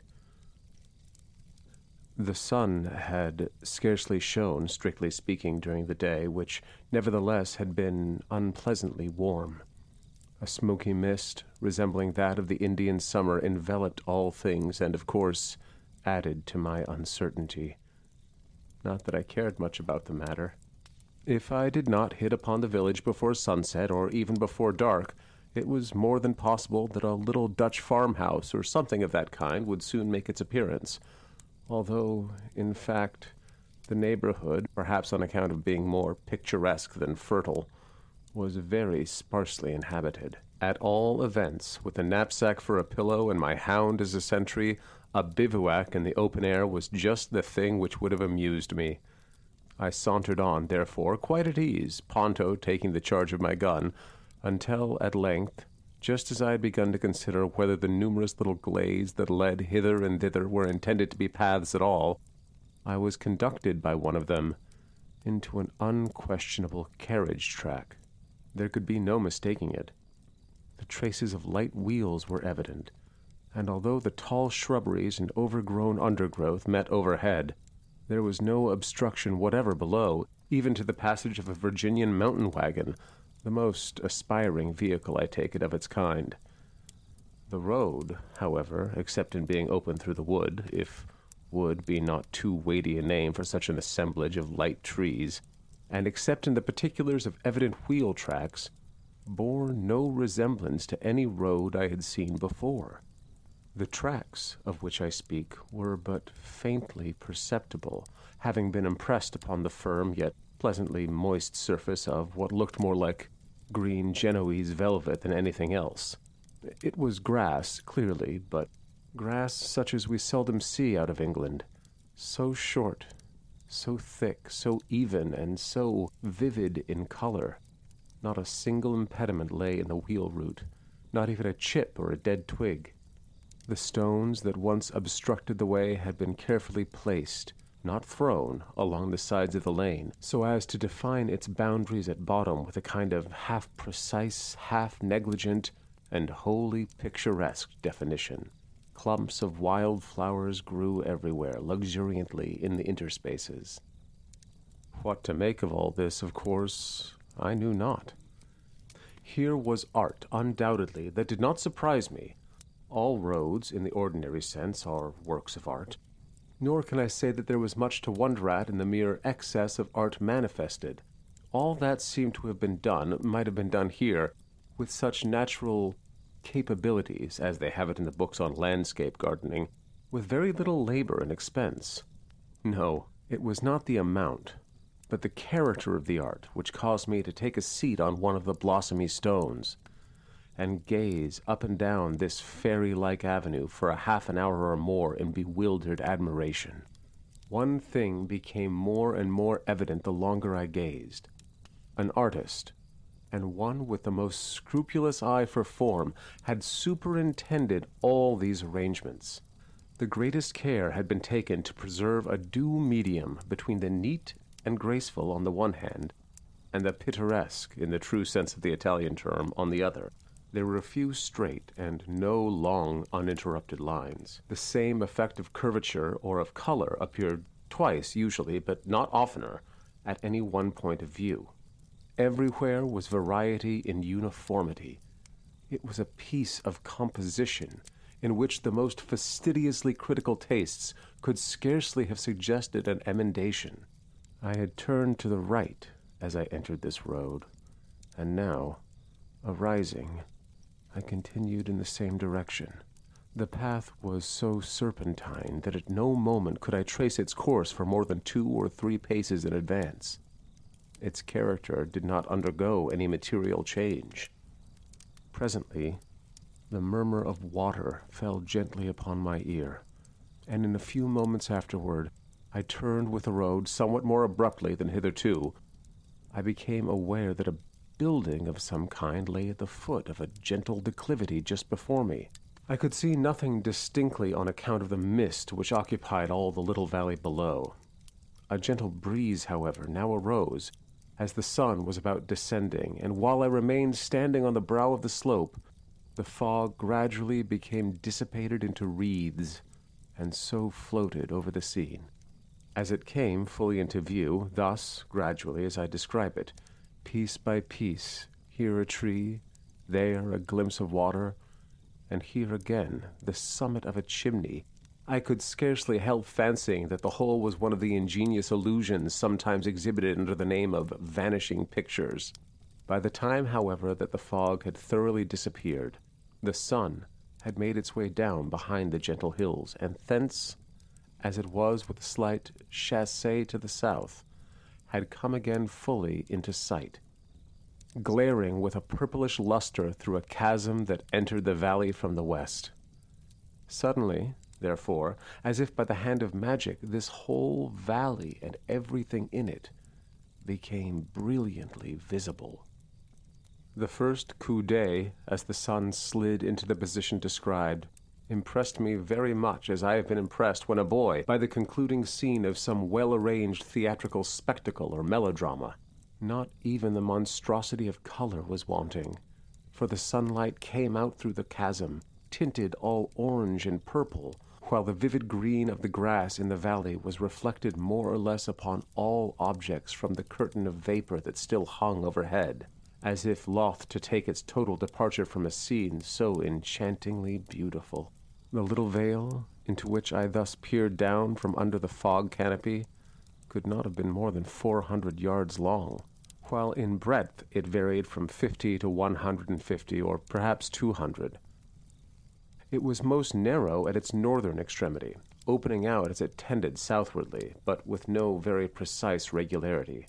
The widest portion was within eighty yards of the southern extreme. The slopes which encompassed the vale could not fairly be called hills, unless at their northern face.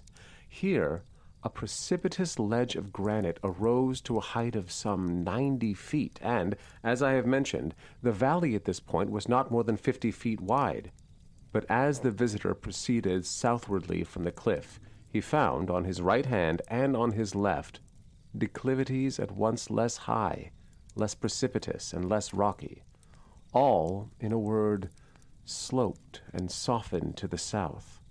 And yet the whole vale was engirdled by eminences more or less high, except at two points. One of these I have already spoken of. It lay considerably to the north of west, and was where the setting sun made its way, as I have before described, into the amphitheater, through a cleanly cut natural cleft in the granite embankment. This fissure might have been ten yards wide at its widest point, so far as the eye could trace it. It seemed to lead up, up like a natural causeway, into the recesses of unexplored mountains and forests. The other opening was directly at the southern end of the vale, Here, generally, the slopes were nothing more than gentle inclinations extending from east to west about 150 yards. In the middle of this extent was a depression, level with the ordinary floor of the valley. As regards vegetation, as well as in respect to everything else, the scene softened and sloped to the south. To the north, on the craggy precipice, a few paces from the verge, up sprang the magnificent trunks of numerous hickories, black walnuts, and chestnuts, interspersed with an occasional oak, and the strong lateral branches thrown out by the walnuts especially spread far over the edge of the cliff.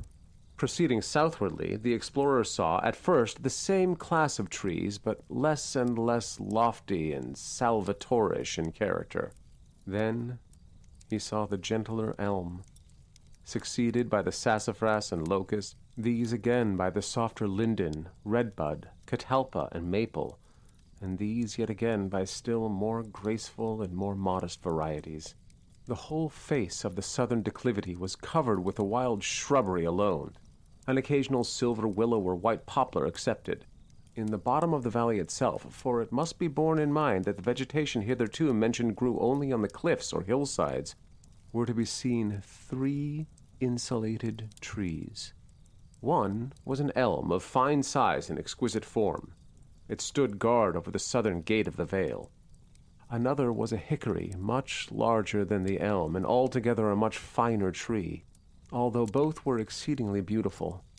It seemed to have taken charge of the northwestern entrance, springing from a group of rocks in the very jaws of the ravine, and throwing its graceful body at an angle of nearly forty-five degrees far out into the sunshine of the amphitheater. About thirty yards east of this tree stood, however, the pride of the valley, and beyond all question the most magnificent tree I have ever seen, unless perhaps among the cypresses of the Ichetucknee. It was a triple stemmed tulip tree, the Liriodendron tulipiferum, one of the natural orders of magnolias. Its three trunks separated from the parent at about three feet from the soil, and diverging very slightly and gradually, were not more than four feet apart at the point where the largest stem shot out into the foliage. This was at an elevation of about eighty feet. The whole height of the principal division was one hundred and twenty feet. Nothing can surpass in beauty the form or the glossy, vivid green of the leaves of that tulip tree. In the present instance they were fully eight inches wide, but their glory was altogether eclipsed by the gorgeous splendor of the profuse blossoms. Conceive, closely congregated, a million of the largest and most resplendent tulips. Only thus can the reader get any idea of the picture I would convey. And then the stately grace of the clean, delicately granulated columnar stems the largest four feet in diameter, at twenty from the ground. The innumerable blossoms, mingling with those of the other trees, scarcely less beautiful, though infinitely less majestic, filled the valley with more than Arabian perfumes. The general floor of the amphitheater was grass of the same character as that I had found in the road, if anything, more deliciously soft, thick, velvety, and miraculously green. It was hard to conceive how all this beauty had been attained. I have spoken of two openings into the vale. From the one to the northwest issued a rivulet, which came, gently murmuring and slightly foaming, down the ravine, until it dashed against the group of rocks out of which sprang the insulated hickory. Here, after encircling the tree, it passed on a little to the north of east, leaving the tulip tree some twenty feet to the south and making no decided alteration in its course until it came near the midway between the eastern and western boundaries of the valley. At this point, after a series of sweeps, it turned off at a right angle and pursued a generally southern direction, meandering as it went, until it became lost in a small lake of irregular figure, though roughly oval, that lay gleaming near the lower extremity of the vale. This lakelet was perhaps a hundred yards in diameter at its widest part. No crystal could be clearer than its waters. Its bottom, which could be distinctly seen, consisted altogether of pebbles brilliantly white.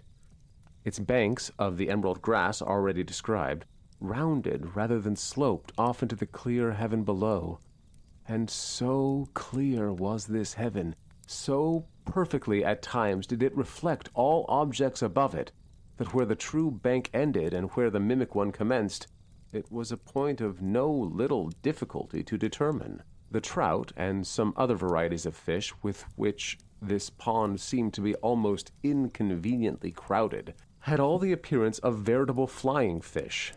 It was almost impossible to believe that they were not absolutely suspended in the air. A light birch canoe that lay placidly on the water was reflected in its minutest fibers with a fidelity unsurpassed by the most exquisitely polished mirror.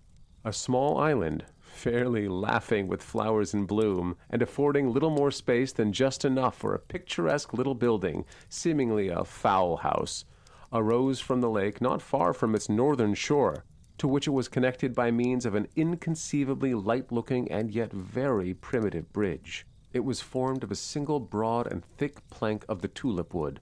This was forty feet long and spanned the interval between shore and shore with a slight but very perceptible arch, preventing all oscillation.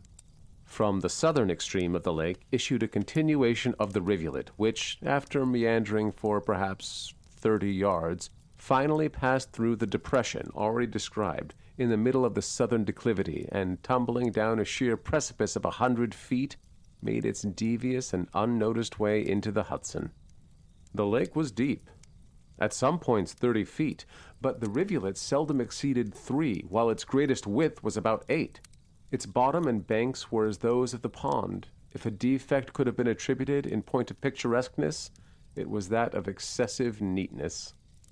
The expanse of the green turf was relieved here and there by an occasional showy shrub, such as the hydrangea, or the common snowball, or the aromatic syringa, or, more frequently, by a clump of geraniums blossoming gorgeously in great varieties. These latter grew in pots, which were carefully buried in the soil so as to give the plants the appearance of being indigenous. Besides all this, the lawn's velvet was exquisitely spotted with a sheep, a considerable flock of which roamed about the vale, in company with three tamed deer and a vast number of brilliantly plumed ducks. A very large mastiff seemed to be in vigilant attendance upon these animals, each and all. Along the eastern and western cliffs, where, toward the upper portion of the amphitheater, the boundaries were more or less precipitous, grew ivy in great profusion, so that only here and there could even a glimpse of the naked rock be obtained. The northern precipice, in like manner, was almost entirely clothed by grapevines of rare luxuriance, some springing from the soil at the base of the cliff, and others from the ledges on its face. The slight elevation which formed the lower boundary of this little domain was crowned by a neat stone wall, of sufficient height to prevent the escape of the deer. Nothing of the fence kind was observable elsewhere, for nowhere else was an artificial enclosure needed. Any stray sheep, for example, which should attempt to make its way out of the vale by means of the ravine, would find its progress arrested after a few yards' advance by the precipitous ledge of rock over which tumbled the cascade that had arrested my attention as I first drew near the domain.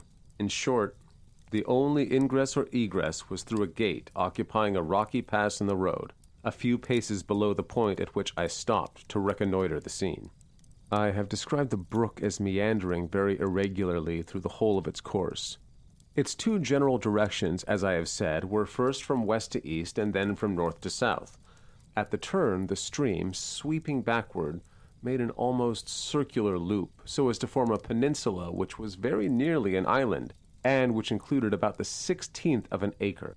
On this peninsula stood a dwelling house, and when I say that this house, like the infernal terrace seen by Vathek, était d'une architecture inconnue dans les annales de la terre, I mean merely that its tout ensemble struck me with the keenest sense of combined novelty and propriety, in a word, of poetry, for then, in the words just employed I could scarcely give of poetry in the abstract a more rigorous definition and I do not mean that merely outré was perceptible in any respect. In fact, nothing could well be more simple, more utterly unpretending than this cottage. Its marvelous effect lay altogether in its artistic arrangement as a picture. I could have fancied, while I looked at it, that some eminent landscape painter had built it with his brush. The point of view from which I first saw the valley was not altogether, although it was nearly, the best point from which to survey the house. I will therefore describe it as I afterwards saw it, from a position on the stone wall at the southern extreme of the amphitheatre. The main building was about twenty four feet long and sixteen broad, certainly not more. Its total height from the ground to the apex of the roof could not have exceeded eighteen feet. To the west end of the structure was attached one about a third smaller in all its proportions, the line of its front standing back about two yards from that of the larger house, and the line of its roof, of course, being considerably depressed below that of the roof adjoining. At right angles to these buildings, and from the rear of the main one, not exactly in the middle, extended a third compartment, very small, being, in general, one third less than the western wing. The roofs of the two larger were very steep, sweeping down from the ridge beam with a long concave curve, and extending at least four feet beyond the walls in front, so as to form the roofs of two piazzas. These latter roofs, of course, needed no support, but as they had the air of needing it, slight and perfectly plain pillars were inserted at the corners alone. The roof of the northern wing was merely an extension of a portion of the main roof. Between the chief building and the western wing arose a very tall and rather slender square chimney of hard Dutch bricks, alternately black and red, a slight cornice of projecting bricks at the top. Over the gables, the roofs also projected very much, in the main building about four feet to the east and two to the west. The principal door was not exactly in the main division, being a little to the east, while the two windows were to the west. These latter did not extend to the floor, but were much longer and narrower than usual. They had single shutters like doors. The panes were of lozenge form, but quite large. The door itself had its upper half of glass, also in lozenge panes. A movable shutter secured it at night. The door to the west wing was in its gable, and quite simple. A single window looked out into the south. There was no external door to the north wing, and it also only had one window to the east. The blank wall of the eastern gable was relieved by stairs with a balustrade running diagonally across it, the ascent being from the south. Under cover of the widely projecting eave, these steps gave access to a door leading to the garret, or rather loft, for it was lighted only by a single window to the north and seemed to have been intended as a storeroom. The piazzas of the main building and western wing had no floors, as is usual, but at the doors and at each window, large, flat, irregular slabs of granite lay embedded in the delicious turf, affording comfortable footing in all weather. Excellent paths of the same material, not nicely adapted, but with a velvety sod filling frequent intervals between the stones, led hither and thither from the house to a crystal spring about five paces off to the road or to one or two outhouses that lay to the north, beyond the brook, and were thoroughly concealed by a few locusts and catalpas. Not more than six steps from the main door of the cottage stood the dead trunk of a fantastic pear tree, so clothed from head to foot in the gorgeous bignonia blossoms that one required no little scrutiny to determine what manner of sweet thing it could be. From various arms of this tree hung cages of different kinds. One, a large wicker cylinder with a ring at the top, reveled a mockingbird, and in another an oriole, and the third an impudent bobolink, while three or four more delicate prisons were loudly vocal with canaries. The pillars of the piazza were enwreathed in jasmine and sweet honeysuckle, while from the angle formed by the main structure and its west wing in front sprang a grapevine of unexampled luxuriance. Scorning all restraint, it had clambered first to the lower roof, then to the higher, and along the ridge of this latter it continued to writhe on, throwing out tendrils to the right and left, until, at length, it fairly attained the east gable and fell trailing over the stairs. The whole house, with its wings, was constructed of the old fashioned Dutch shingles, broad and with unrounded corners. It is a peculiarity of this material to give houses built of it the appearance of being wider at the bottom than at top, after the manner of Egyptian architecture, and in the present interest, this exceedingly picturesque effect was aided by the numerous pots of gorgeous flowers that almost encompassed the base of the buildings. The shingles were painted a dull gray, and the happiness with which this neutral tint melted into the vivid green of the tulip tree leaves that partially overshadowed the cottage can readily be conceived by an artist. From the position near the stone wall, as described, the buildings were seen at great advantage, for the southeastern angle was thrown forward, so that the eye took in at once the whole of the two fronts, with the picturesque eastern gable, and at the same time obtained just a sufficient glimpse of the northern wing, with parts of a pretty roof to the spring house, and nearly half of a light brigade that spanned the brook in the near vicinity of the main buildings. I did not remain very long on the brow of the hill, and although long enough to make a thorough survey of the scene at my feet, it was clear that I had wandered from the road to the village, and I had thus good traveller's excuse to open the gate before me and inquire my way at all events. So, without more ado, I proceeded. The road, after passing the gate, seemed to lie upon a natural ledge, sloping gradually down along the face of the northeastern cliffs. It led me on to the foot of the northern precipice, and thence over the bridge, round by the eastern gable to the front door. In this progress I took notice that no sight of the outhouses could be obtained. As I turned the corner of the gable, the mastiff bounded towards me in stern silence, but with the eye and the whole air of a tiger. I held him out my hand, however, in token of amity, and I never yet knew the dog who was proof against such an appeal to his courtesy. He not only shut his mouth and wagged his tail, but absolutely offered me his paw afterward, extending his civilities to Ponto. As no bell was discernible, I rapped with my stick against the door, which stood half open.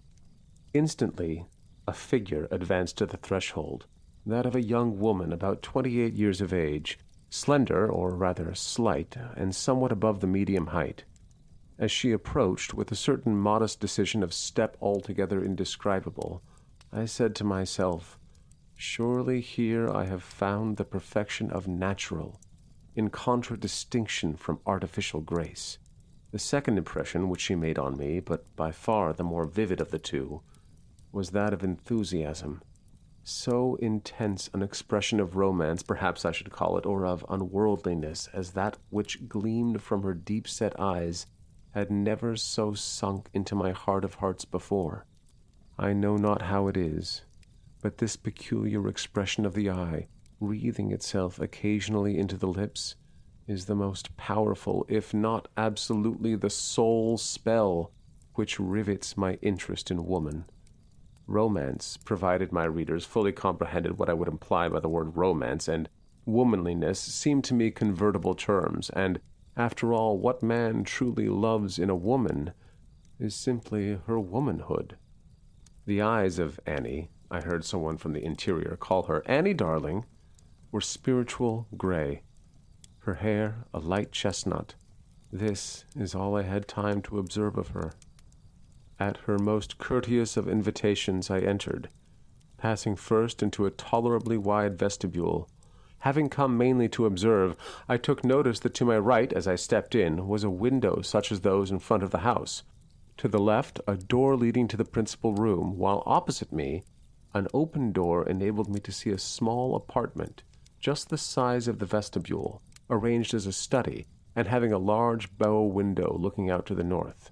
Passing into the parlor, I found myself with Mr. Landor, for this I afterwards found was his name. He was civil, even cordial in his manner, but just then I was more intent on observing the arrangements of the dwelling which had so much interested me than the personal appearance of the tenant. The north wing, I now saw, was a bedchamber. Its door opened into the parlor, West of this door was a single window looking toward the brook. At the west end of the parlor were a fireplace and a door leading to the west wing, probably a kitchen. Nothing could be more rigorously simple than the furniture of the parlor. On the floor was an ingrain carpet of excellent texture, a white ground spotted with small circular green figures. At the windows were curtains of snowy white jaconet muslin. They were tolerably full and hung decisively, perhaps rather formally, in sharp, parallel plates to the floor, just to the floor, The walls were prepared with a French paper of great delicacy, a silver ground, with a faint green cord running zigzag throughout. Its expanse was relieved merely by three of Julien's exquisite lithographs à trois crayons, fastened to the wall without frames. One of these drawings was a scene of oriental luxury, or rather voluptuousness. Another was a carnival piece, spirited beyond compare. The third was a Greek female head, a face so divinely beautiful, and yet of an expression so provokingly indeterminate, never before arrested my attention. The more substantial furniture consisted of a round table, a few chairs, including a large rocking chair, and a sofa, or rather settee. Its material was plain maple painted a creamy white, slightly interstriped with green, the seat of cane. The chairs and table were to match, but the forms of all had evidently been designed by the same brain which planned the grounds. It is impossible to conceive anything more graceful. On the table were a few books, a large square crystal bottle of some novel perfume, a plain ground glass astral, not solar, lamp with an Italian shade, and a large vase of resplendently blooming flowers. Flowers, indeed, of gorgeous colors and delicate odor, formed the sole mere decoration of the apartment. The fireplace was nearly filled with a vase of brilliant geranium.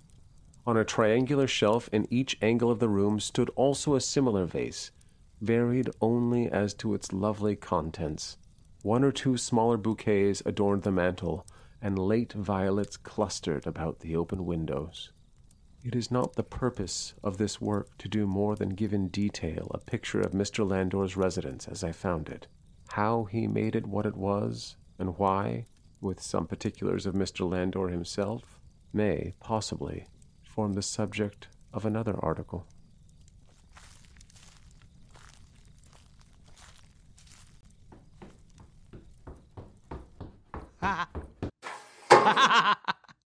the Telltale Heart by Edgar Allan Poe. True. Nervous, very, very dreadfully nervous I had been and am. But why will you say that I am mad? The disease had sharpened my senses, not destroyed, not dulled them. Above all was the sense of hearing acute. I heard all things in the heaven and in the earth. I heard many things in hell. How then am I mad? Hearken, and observe how healthily, how calmly I can tell you the whole story. It is impossible to say how first the idea entered my brain, but once conceived, it haunted me day and night. Object there was none. Passion there was none. I loved the old man. He had never wronged me. He had never given me insult. For his gold I had no desire. I think it was his eye. Yes, yes, it was this. He had the eye of a vulture, a pale blue eye, with a film over it. Whenever it fell upon me, my blood ran cold. And so, by degrees, very gradually, I made up my mind to take the life of the old man, and thus rid myself of the eye forever. Now, this is the point. You fancy me mad. Madmen know nothing.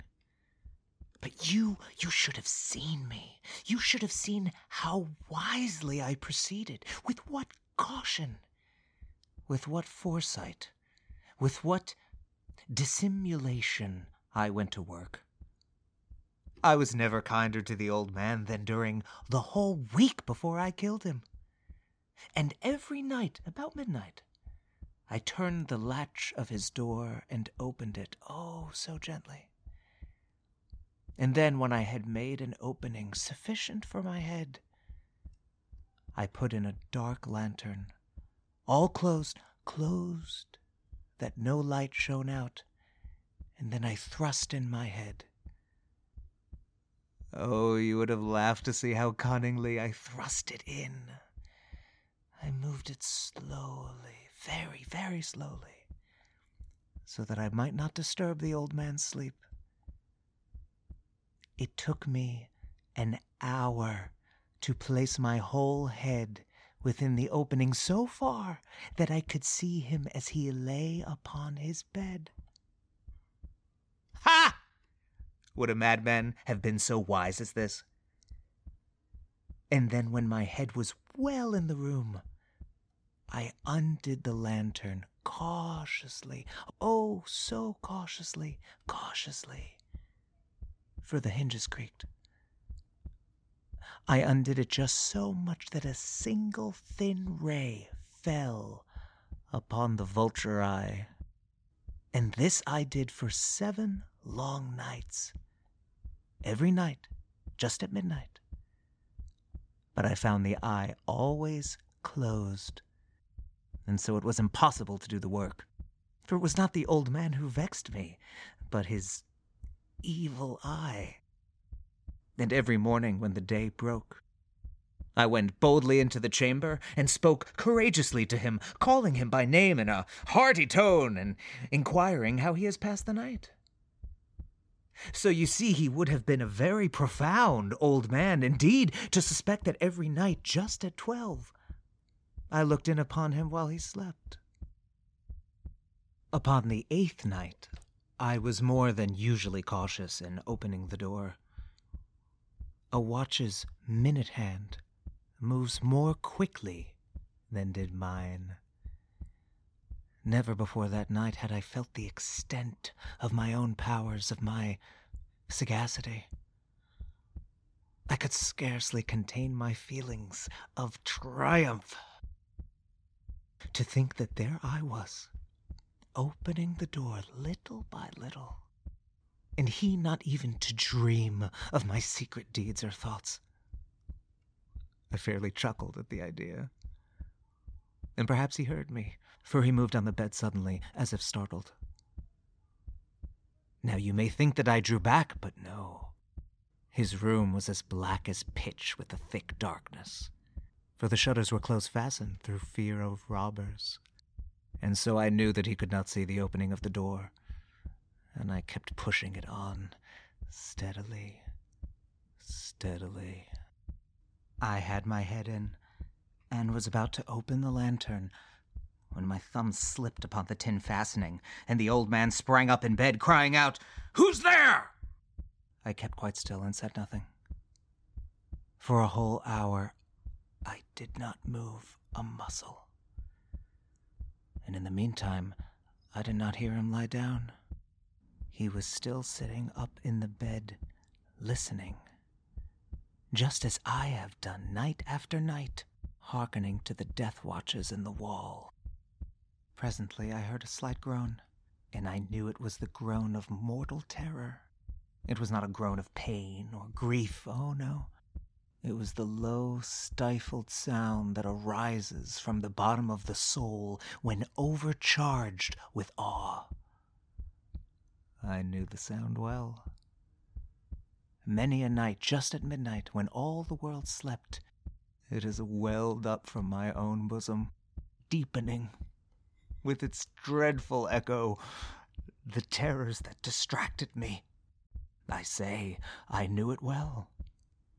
I knew what the old man felt and pitied him, although I chuckled at heart. I knew that he had been lying awake ever since the first slight noise when he had turned in the bed. His fears had been ever since growing upon him. He had been trying to fancy them causeless, but could not. He had been saying to himself, It is nothing but the wind in the chimney. It is only a mouse crossing the floor. Or, It is merely a cricket, which has made a single chirp. Yes, he had been trying to comfort himself with these suppositions, but he had found all in vain. All in vain.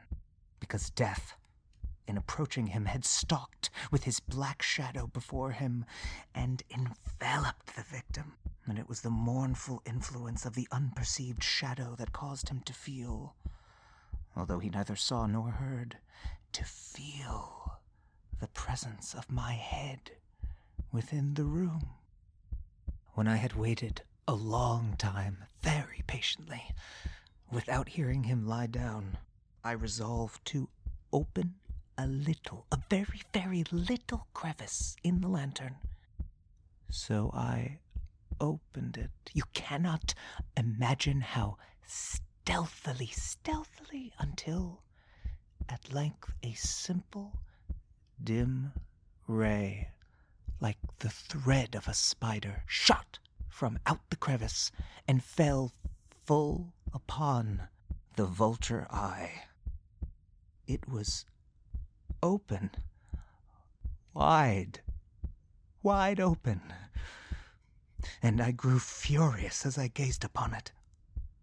I saw it with perfect distinctness, all a dull blue with a hideous veil over it that chilled the very marrow in my bones. But I could see nothing else of the old man's face or person, for I had directed the ray as if by instinct, precisely upon the damned spot. And have I not told you that what you mistake for madness is but over acuteness of the sense? Now, I say, there came to my ears a low, dull, quick sound, such as a watch makes when enveloped in cotton. I knew that sound well, too. It was the beating of the old man's heart. It increased my fury, as the beating of a drum stimulates the soldier into courage. But even yet I refrained and kept still. I scarcely breathed. I held the lantern motionless.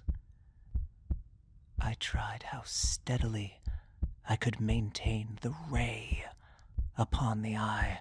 Meantime, the hellish tattoo of the heart increased. It grew quicker and quicker and louder and louder every instant. The old man's terror must have been extreme. It grew louder, I say louder every moment. Do you mark me well? I have told you that I am nervous, so I am. And now, at the dead hour of the night, amid the dreadful silence of that old house, so strange a noise as this excited me to uncontrollable terror.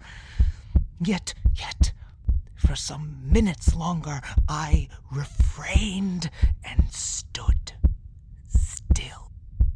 But the beating grew louder, louder.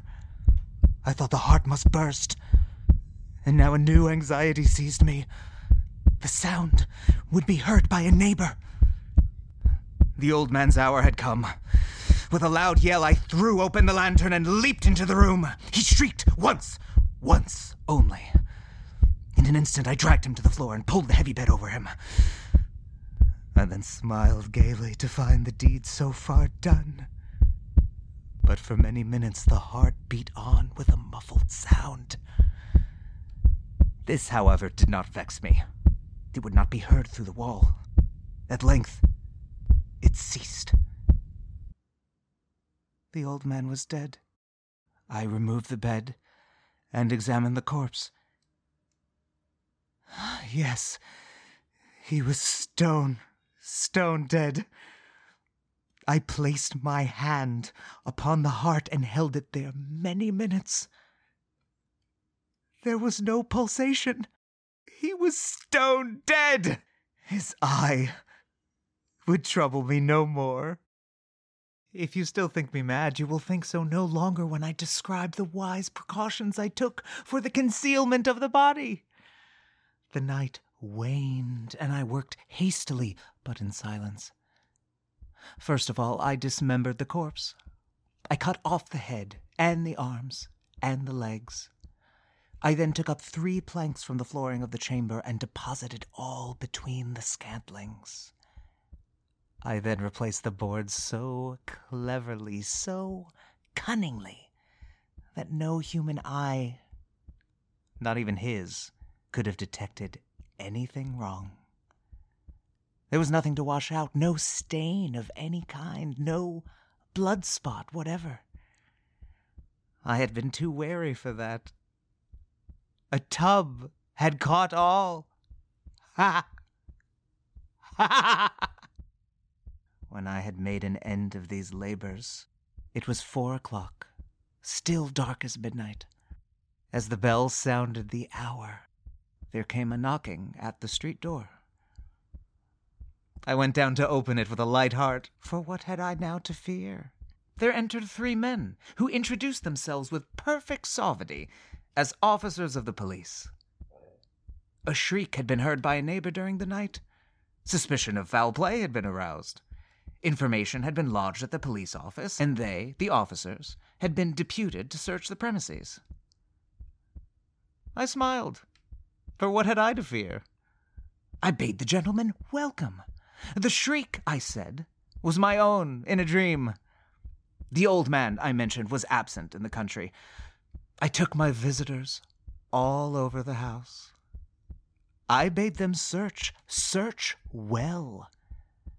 I led them at length to his chamber.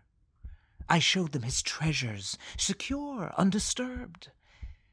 In the enthusiasm of my confidence, I brought chairs into the room and desired them here to rest from their fatigues, while I, myself, in the wild audacity of my perfect triumph, placed my own seat upon the very spot beneath which reposed the corpse of the victim. The officers were satisfied. My manner had convinced them. I was singularly at ease. They sat while I answered cheerily. They chatted of familiar things, but ere long I felt myself getting pale and wished them gone. My head ached, and I fancied a ringing in my ears. But they still sat and still chatted. The ringing became more distinct. It continued and and became more distinct. I talked more freely to get rid of the feeling, but it continued and gained definiteness until at length I found that the noise was not within my ears.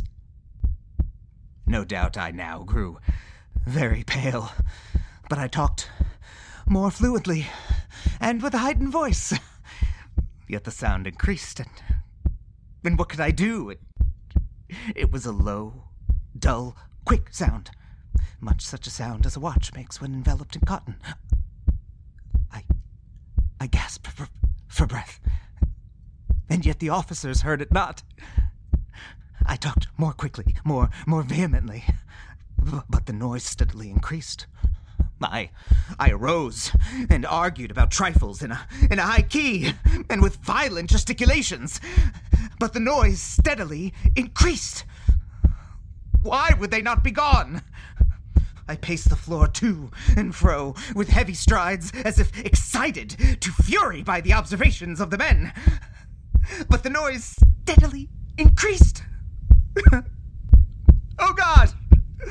What could I do? I I foamed. I raved. I swore. I swung the chair upon which I had been sitting and grated it upon the boards, but the noise arose over all and continually increased. It grew louder, louder, louder, and still the men chatted pleasantly and smiled. Was it possible they heard not? Almighty God! No, no, they heard. They suspected. They knew. They were making a mockery of my horror. This, I thought, and this, I think. But anything was better than this agony. Anything was more tolerable than this derision. I could bear those hypocritical smiles no longer. I felt that I must scream or die. And now, Again! Hark! Louder! Louder! Louder! Louder! Villains! I shrieked. Dissemble no more! I admit the deed! Tear up the planks! Here! Here! It is the beating of his hideous heart!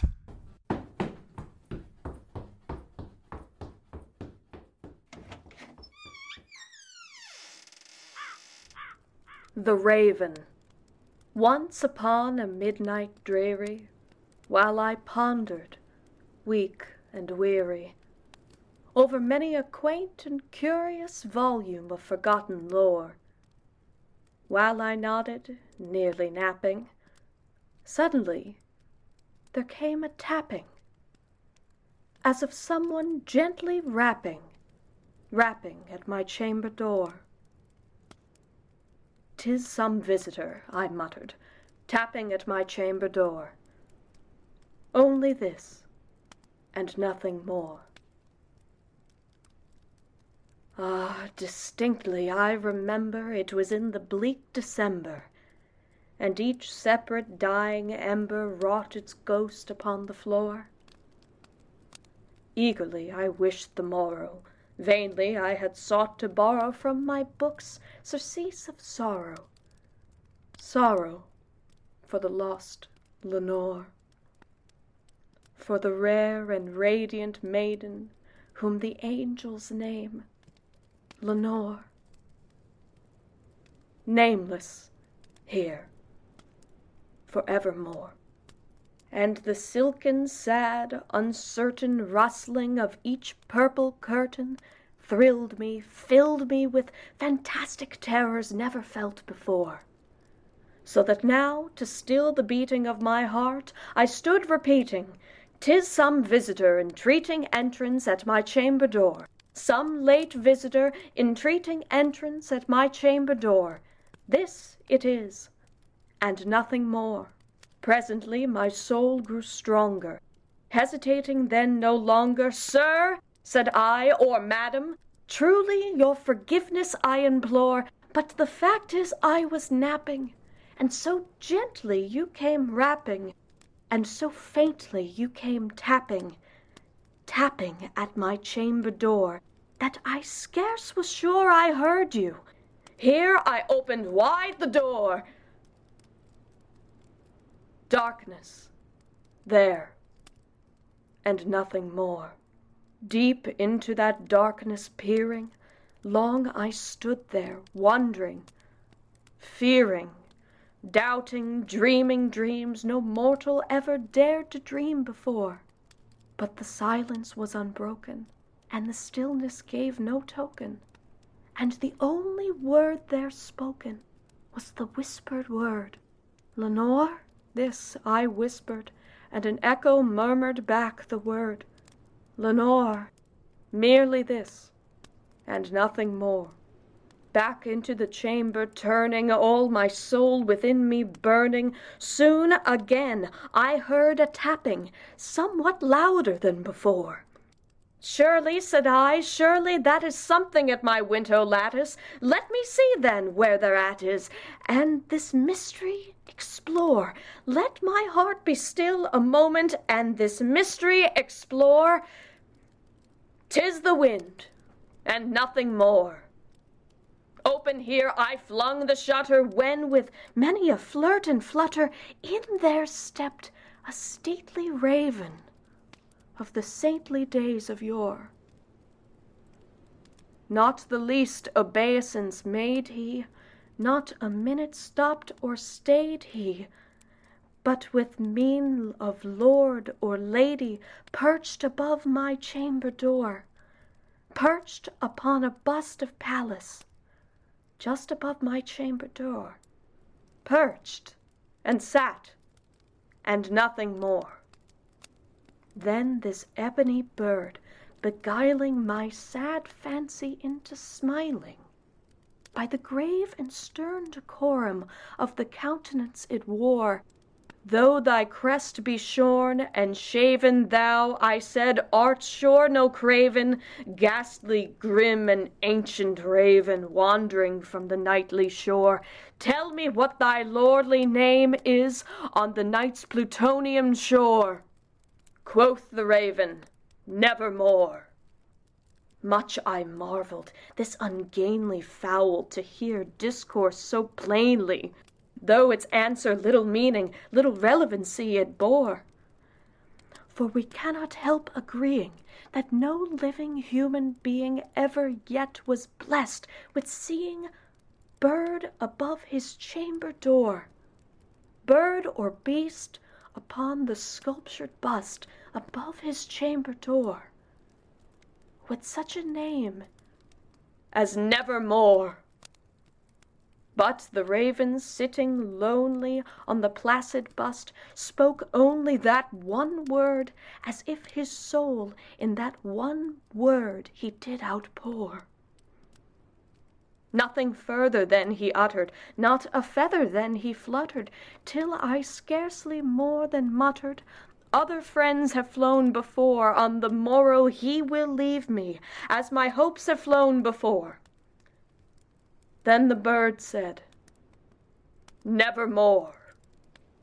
Startled at the stillness broken by reply so aptly spoken, Doubtless, said I, what it utters is in its own stock and store, caught from some unhappy master whom unmerciful disaster followed fast and followed faster, till his songs one burden bore, till the dirges of his hope that melancholy burden bore of never, nevermore.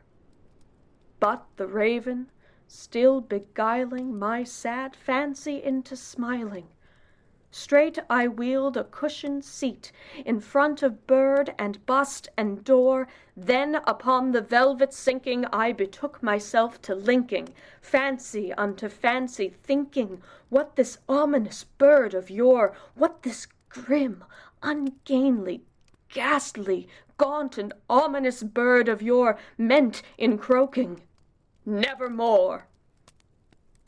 This I sat engaged in guessing, but no syllable expressing to the fowl whose fiery eyes now burned into my bosom's core. This and more I sat divining, with my head at ease reclining on the cushion's velvet lining that the lamplight gloated o'er, but whose velvet violet lining, with the lamplight gloating o'er, she shall press. Ah, nevermore! Then, methought, the air grew denser, perfumed from an unseen censer, Swung by seraphim whose footfalls tinkled on the tufted floor. Wretch!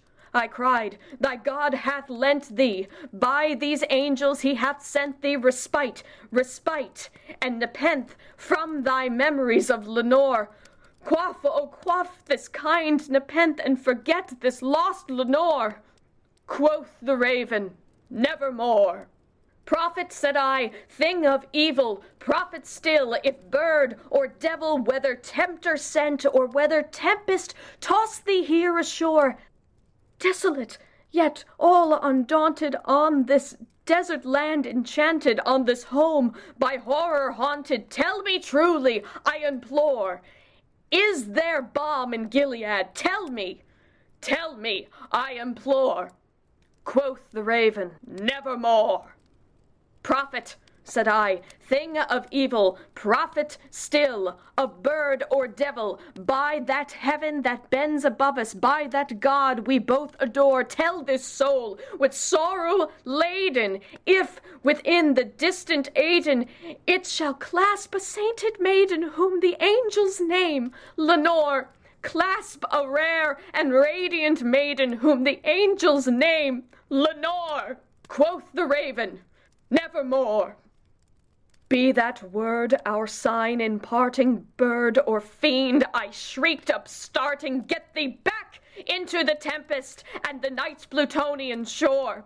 Leave no black plume as a token of thy soul hath spoken. Leave my loneliness unbroken. Quit the bust above my door. Take thy beak from out thy heart, and take thy form from off thy door. Quoth the raven, Nevermore. And the raven, never flitting, still is sitting, still is sitting on the pallid bust of Pallas just above my chamber door, and his eyes have all the seeming of a demon's that is dreaming, and the lamplight o'er him streaming throws his shadow on the floor, and my soul from out that shadow that lies floating on the floor shall be lifted nevermore.